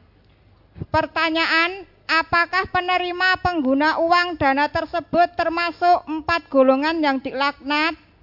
Kedua, apa saja kegunaan uang kas beserta dana tersebut yang dibolehkan secara benar jika uang ini sudah tidak berbunga? Yang ketiga, si A meminjam uang berbunga tersebut memakai nama si B. Apakah si B juga ikut berdosa? Atas penjelasan dan jawabannya kami ucap, ucapkan terima kasih Pak Ustadz. Ada yang mau nyambung? Wassalamualaikum warahmatullahi wabarakatuh. Waalaikumsalam warahmatullahi wabarakatuh. Assalamualaikum warahmatullahi wabarakatuh. Waalaikumsalam warahmatullahi wabarakatuh. Ustadz, saya Bu Mariam dari Magelang Secang. Oh, ini yang kemarin rombongan satu bis Ustadz. Yeah. Satu bis, rombongan dari satu bis. Ada apa? Anaknya lagi? Oh iya. Yeah. Ini anu Ustadz, pertanyaan saya Ustadz, saya minta diluruskan. Pertanyaan saya begini Pak Ustadz. Saya ngajar sama Allah. Ya Allah, kalau saya sampai anak saya kembali ke, ke pondok lagi ke Gemolong, saya akan ajar saya setiap minggu mau datang ke sini ngaji selama satu tahun. Apakah itu boleh dibolong-bolong atau terus setiap minggu saat?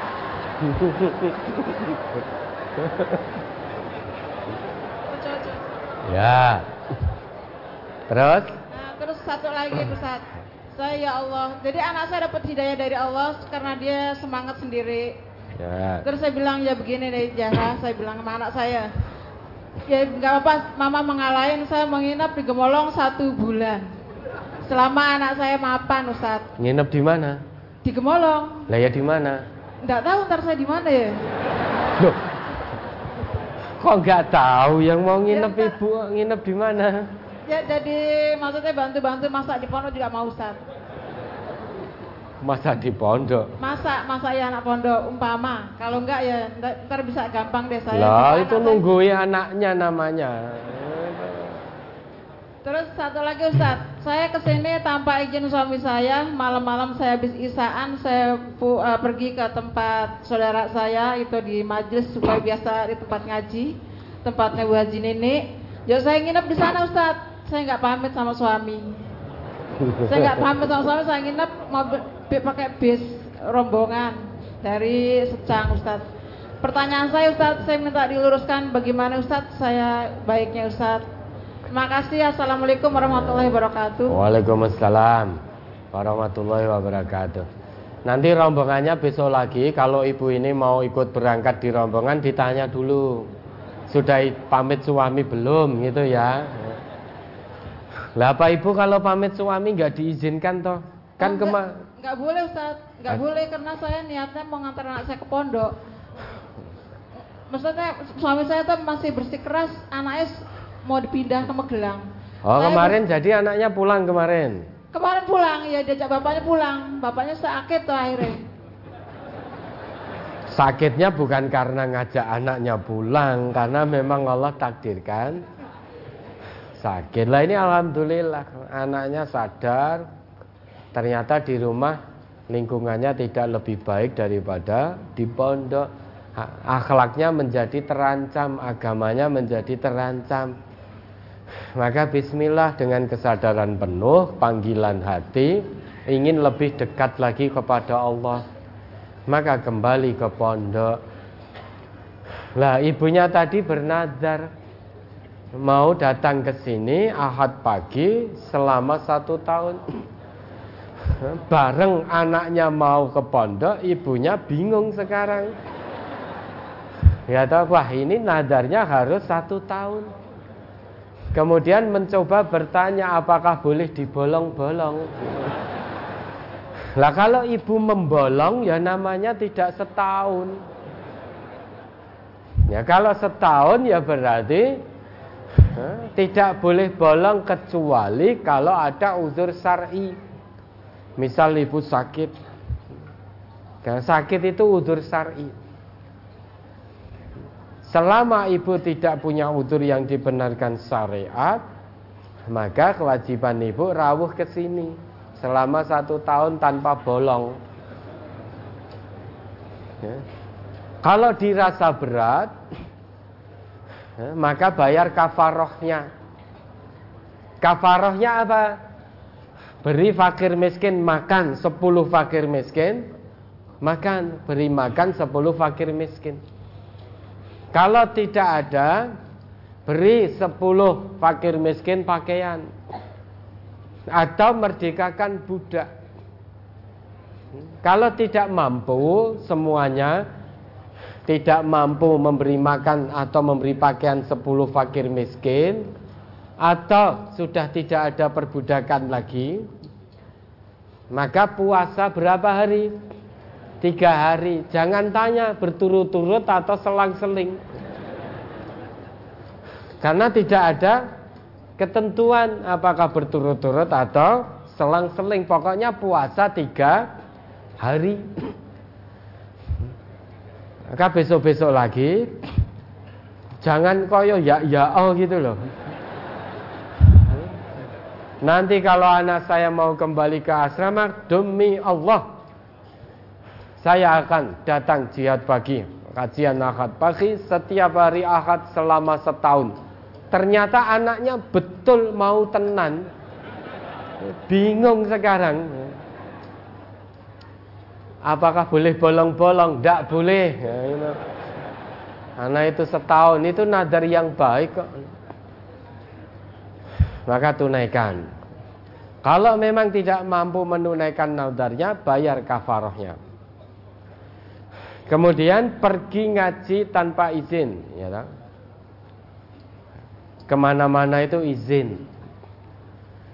Kalau ternyata izin suami untuk ngaji, biar paham agama dan biar bisa mengamalkan agama sesuai tuntunan, dihalangi oleh suami, karena ngajinya maka ibu tetap berangkat tidak berdosa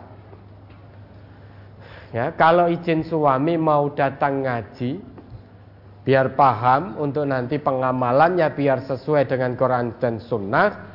Sekalipun suami tidak mengizinkan ibu Bismillah berangkat tidak berdosa. La tajidu qauman yu'minuna billahi wal yaumil akhir. Yuaduna man hadallah wa rasulahu walau kanu aba'ahum. Dan seterusnya itu. Au azwaj apa itu? Al hajj eh, al mujadilah ayat 22 coba diingat kembali itu.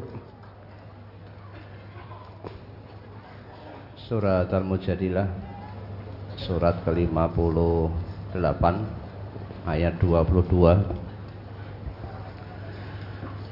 La tajidu qauman yu'minuna billahi wal yaumil akhir yuwadduna man haddallaha wa rasulahu walau kanu aw abna'ahum aw ikhwanuhum aw ikhwanahum aw ashiratahum. Ulaika kataba fi qulubihimul imana wa ويدخلهم جنات تجري من تحتها الأنهار خالدين فيها رضي الله عنهم ورضوا عنه أولئك حزب الله ألا إن حزب الله هم المفلحون Kamu tidak akan mendapati sesuatu kaum yang beriman kepada Allah dan hari akhirat saling berkasih sayang dengan orang-orang yang menentang Allah dan Rasulnya. Sekalipun orang-orang itu bapak-bapak atau anak-anak atau saudara-saudara ataupun keluarga mereka. Mereka itulah orang-orang yang Allah telah menanamkan keimanan dalam hati mereka dan menguatkan mereka dengan pertolongan yang datang daripadanya dan dimasukkannya mereka ke dalam surga yang mengalir di bawahnya sungai-sungai. Mereka kekal di dalamnya. Allah ridho terhadap mereka dan mereka pun merasa puas terhadap limpahan rahmatnya. Mereka itulah golongan Allah. Ketahuilah bahwa sesungguhnya golongan Allah itulah golongan yang beruntung. Ngaji itu perintah Allah, perintah Rasulullah. Karena tadabbur Quran ini perintah Allah, perintah Rasul. Agar kita paham beragama dari sumber yang Rasul wariskan pada kita yaitu Quran dan Sunnah. Biar lurus jalan kita. Nah kalau ibu izin ke suami mau ngaji tidak boleh maka ibu berangkat. Bismillah tetap berangkat. Itu tidak dosa. Karena ibu lebih memilih Allah dan Rasul Sekalipun itu bapak-bapak kita, orang tua kita, anak-anak kita, pasangan-pasangan hidup kita, keluarga kita, melarang kita ngaji Quran, ngaji sunnah, maka tetap berangkat karena kita pilih Allah dan Rasulnya. Itu insya Allah tidak dosa. Nah sekarang dikomunikasikan yang baik. Toh ahad yang lalu suami ibu juga di sini. Maka saya yakin saat ini pun suami ibu juga perso. Kalau ibu ada di sini dengan putrinya. Maka dihubungi suaminya di telepon atau di WA kabarkan saya ada di Solo. Saat ini berada di majelis sedang ngaji. Habis ini saya akan antar putri kita kembali ke pondok. Sudah. Mas ini manggilnya apa beb atau mas atau apa ya atau abi atau pak atau apa dah apa pun panggilan kesayangan jenengan ke suami doakan saja anak kita. Mudah-mudahan hatinya ditenangkan oleh Allah, menjadi kerasan dalam menuntut ilmu, dan ilmunya bermanfaat dunia akhirat. Masa kekasih hatiku tidak senang anak kita berada di jalan Allah visabilillah apa hak kita untuk menghalangi anak kita untuk lebih dekat pada Robnya? Kita tidak punya hak apa pun. Kewajiban kita ini hanya dititipi oleh Allah menjaga, merawat, mendidik dengan baik akhlaknya. Nah sekarang anak kita mondok sehingga kita bersyukur pada Allah. Man kharaja fi talabil ilmi fahuwa fi sabilillah hatta yarji'a. Barang siapa yang keluar menuntut ilmu, maka dia berada di jalan Allah sampai dia pulang kembali. Man salaka tariqan yaltamisu fihi ilman, sahalallahu lahu tariqan ilal jannah. Barang siapa yang menempuh perjalanan dalam menuntut ilmu, maka dengannya Allah akan mudahkan jalan menuju surga. Masa anak kita sedang dimudahkan oleh Allah perjalanan menuju surganya, masa kita tidak senang? Anak kita berada di lingkungan yang baik, lingkungan yang senantiasa mengingatkan anak kita kepada Allah, masa kita tidak senang? Belum tentu Pak, kalau anak kita di rumah kita bisa menjaga akhlak anak. Itu belum tentu. Karena kesibukan panjenengan, kesibukan saya dalam bermaisah. Sudah pokoknya sekarang kita titip. Titip T yang pertama apa? Tega. Iya, tega anak itu mondok. Kita tega sudah, jangan sampai tidak tega. Kalau kita punya anak, anak mondok kok tidak tega, ya sulit nanti. Anaknya juga tidak kerasan nanti.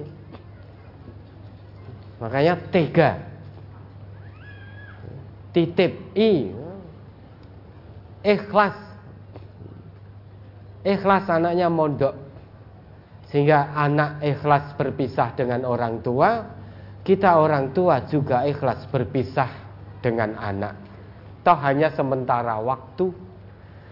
Kalau memang harus menangis, saat inilah kita menangis karena berpisah dengan anak ke pondok Daripada kita nangis nanti, anak tidak paham agama, anak jauh dari Allah, maka ikhlas. Ikhlas. Ikhlaskan semua karena Allah. Kemudian T tawakal. Serahkan semua pada Allah. Faida azam fatawakal Allah. Jika kamu sudah punya tekad yang kuat, tekad yang bulat, kemudian tawakallah kepada Allah. Totalitas dohiron wabatinan jiwa dan raga serahkan pada Allah. Insya Allah anak akan menjadi baik. Kuat akhlaknya, kuat ilmunya, kuat pengamalan agamanya berlandaskan Quran dan Sunnah. Maka tawakal pada Allah. Keempat ikhtiar, ikhtiar insani dan ilahi. Bapak Ibu bermaisah nanti hasil dari maisah sebagian kirimkan untuk mendukung pendidikan anak di pondok. Kirimkan biayanya, kirimkan uang sakunya. Setelah itu doakan pada Allah. Kemudian P, titik P, percaya. Percaya pada Allah, yakin pada Allah, percaya pada pondoknya. Pondoknya ikhlas mendidik, anak kita ikhlas dididik. Semua pergerakan, semua aktivitasnya dibingkai dengan hati yang ikhlas. Orang tuanya juga ikhlas anaknya mendapatkan pendidikan nun jauh di sana. Ibu ndak usah nginep satu bulan di Gemolong. Kalau ibu nginep satu bulan di Gemolong, anak tambah jadi tidak kerasan lagi. Sudah nanti antar, setelah itu ibu kondur. Lah nanti anak menangis tidak apa-apa. Selama masih punya air mata wajar menangis. Gitu ya wajar. Lah air mata itu nanti akan menguatkan jiwa putri panjenengan. Putri panjenengan akan mandiri nantinya. Tidak hanya bergantung pada orang tuanya terus. Akan dididik keikhlasan, kemandirian, cara menyelesaikan masalah, cara beradaptasi dengan masalah, cara beradaptasi dengan teman-teman yang baru, berbeda dari daerah, cara bermuamalah sesuai dengan Quran dan Sunnah semuanya akan diberikan pendidikannya Insya Allah akan menjadi lebih baik lagi nah, untuk anaknya jangan benci dengan ibunya ya. wah ibu ini kok yo iya ngotot saja ngantar saja saya ke pondok terus bersyukurlah punya ibu yang memperhatikan akhirat akhirat panjenengan. Bersyukurlah nak. Kamu punya ibu yang memperhatikan akhiratmu. Ingin mendekatkan kamu kepada Allah, ingin mendidik akhlakmu, ingin mengenalkan kamu pada agama Allah ini. Maka bersyukur. Yeah, mudah-mudahan Allah meridhoi ya. Anaknya ikhlas, orang tuanya ikhlas, bapaknya juga ikhlas. Insya Allah bermanfaat dunia dan akhirat. Kemudian dari Ibu Tukiyem lah ini malah yang yang yang nyambung dulu yang dijawab tadi. Uang kas dana sosial dipinjamkan dengan bunga. Kalau panjenengan ngaji di MTA, hindari simpan pinjam yang menggunakan bunga. Berapapun besarnya persenan dari bunga itu yang namanya bunga tetap riba. Maka hindari simpan pinjam yang memakai bunga. Kalau dana kampung itu ada bunganya, maka ibu tidak usah simpan di situ, juga tidak pinjam di situ. Kemudian nanti kalau itu sudah bisa dikelola sesuai dengan prinsip syariah, dana sosial itu untuk apa saja? Ya digunakan di jalan-jalan yang Allah ridhoi. Misalkan ada warga yang kurang mampu, dia dipinjam sebagai modal usaha. Maka biar ini terikat dengan prinsip syariah, modal usaha ini dilihat usahanya apa, maka di situ bisa nanti digunakan akad nisbah mudorobah bagi hasil. Ya. Atau ketika ada tetangga atau warga kampung itu yang mau beli sepeda motor, maka dibeli dulu secara cash dari dana sosial ini tadi. Nanti warga itu dia belinya ke kampung dengan cara memberi untung ke kampung. Maka di sini akan terjadi prinsip murabahah, jual beli, saling menguntungkan. Ya, dengan cara nyicil. Karena warga tadi tidak punya uang cash untuk beli sepeda motor misalkan. Nah, kemudian pinjam ke kampung. Kampung punya uang cash, kampung pergi ke dealer beli memberi keuntungan ke dealer. Kemudian warga tadi membelinya dari kampung dengan cara nyicil memberi keuntungan ke kampung, maka terjadi prinsip murabahah. Nah, maka dilihat prinsip-prinsipnya. Kalau itu waton bunga tidak ada prinsip syariahnya, maka jangan ikut. Jangan ikut tidak simpan dan juga tidak pinjam. Penggunaannya nanti kalau sudah tidak riba, maka gunakan di jalan-jalan yang Allah ridhoi. Tidak untuk makan satu warga kampung di situ. Ya boleh-boleh saja, wong itu juga dana iuran dari warga kampung itu. Hmm, boleh. Kemudian si A pinjam kas dengan nama si B. Apakah si B berdosa? Iya. Karena tahu simpan pinjam dalam dana sosial di kampung itu ada bunganya. Karena si A namanya sudah ada di situ, sedangkan belum lunas, nek nyilih meneh ora oleh maka pakai nama si B. Si B tahu akan digunakan untuk minjam itu. Minjam riba. Maka si B kalau dia mengizinkan namanya dipakai dia berarti tolong menolong dalam perbuatan dosa. Sedangkan Allah larang wala ta'awanu 'alal ismi wal Oh Tuhan jangan kamu tolong menolong dalam perbuatan dosa dan permusuhan. Selain itu Berarti si B mengetahui juga.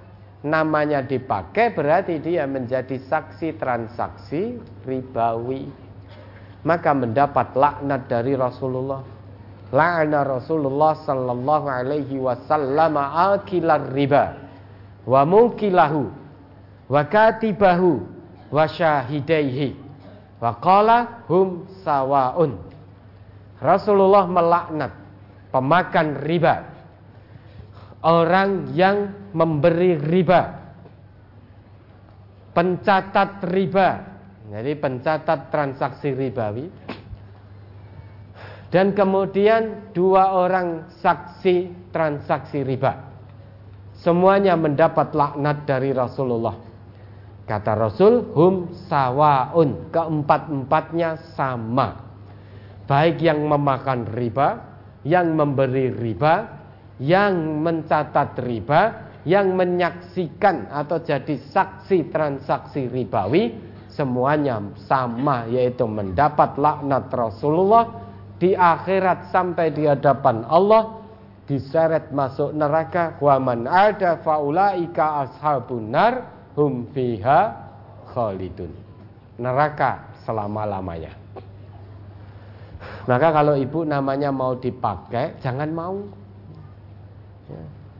Tidak ya. apa-apa dikatakan ora gelem ngewangi. Ya, memang saya tidak mau untuk tolong menolong dalam perbuatan dosa.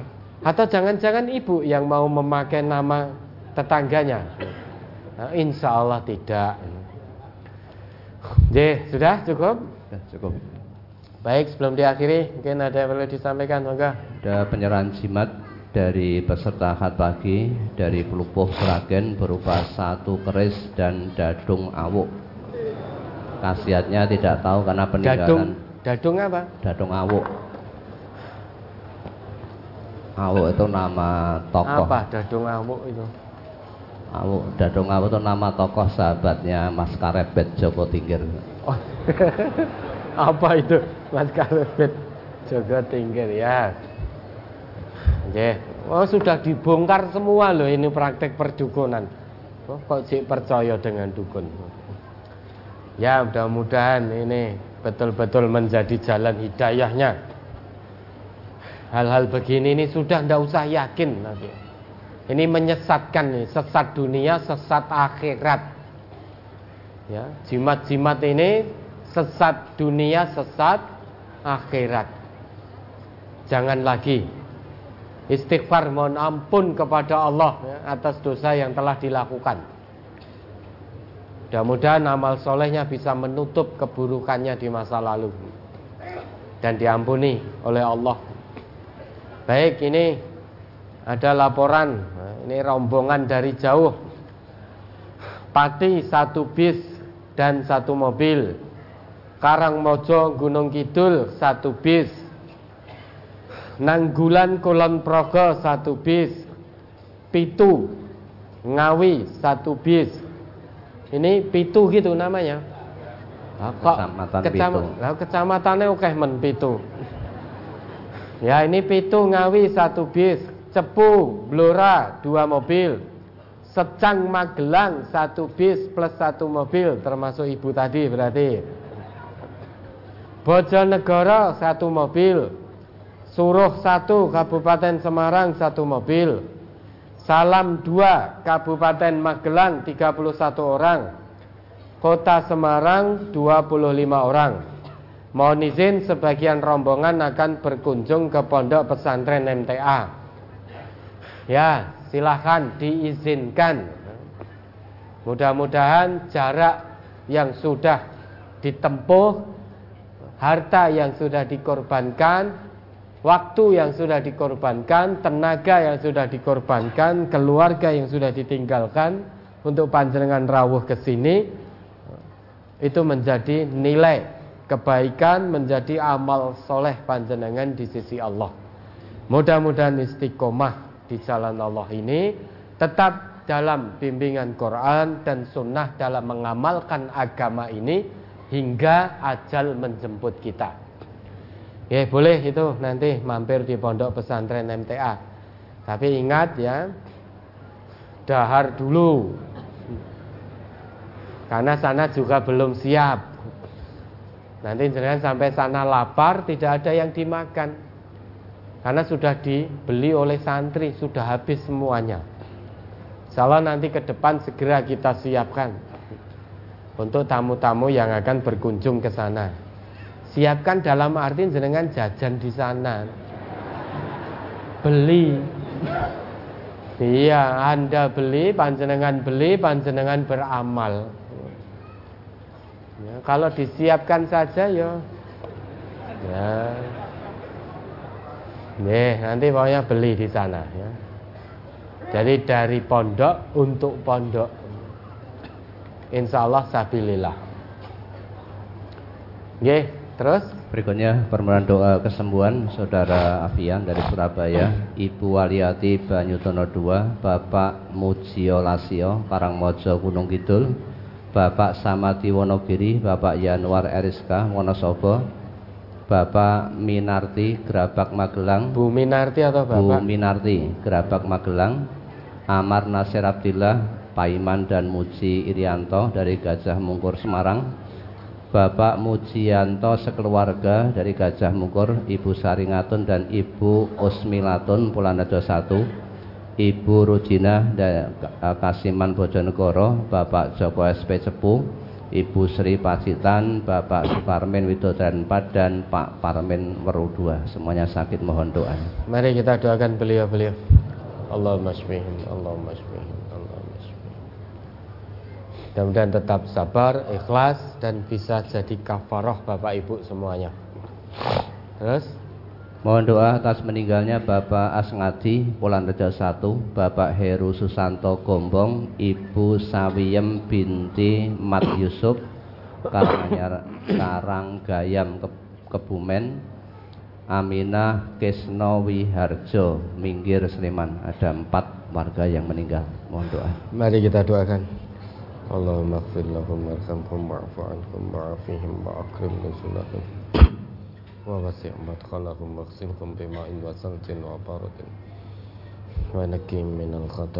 yanakka sabul abiyadu minad danas wabtilhum daran khairan min darihim wa ahlan khairan min ahlihim wa zawjan khairan min zawjihim wa qim fitnatal qabri wa adzaban nar Ya, mudah-mudahan diampuni dosa-dosanya oleh Allah, ditempatkan dalam jannahnya.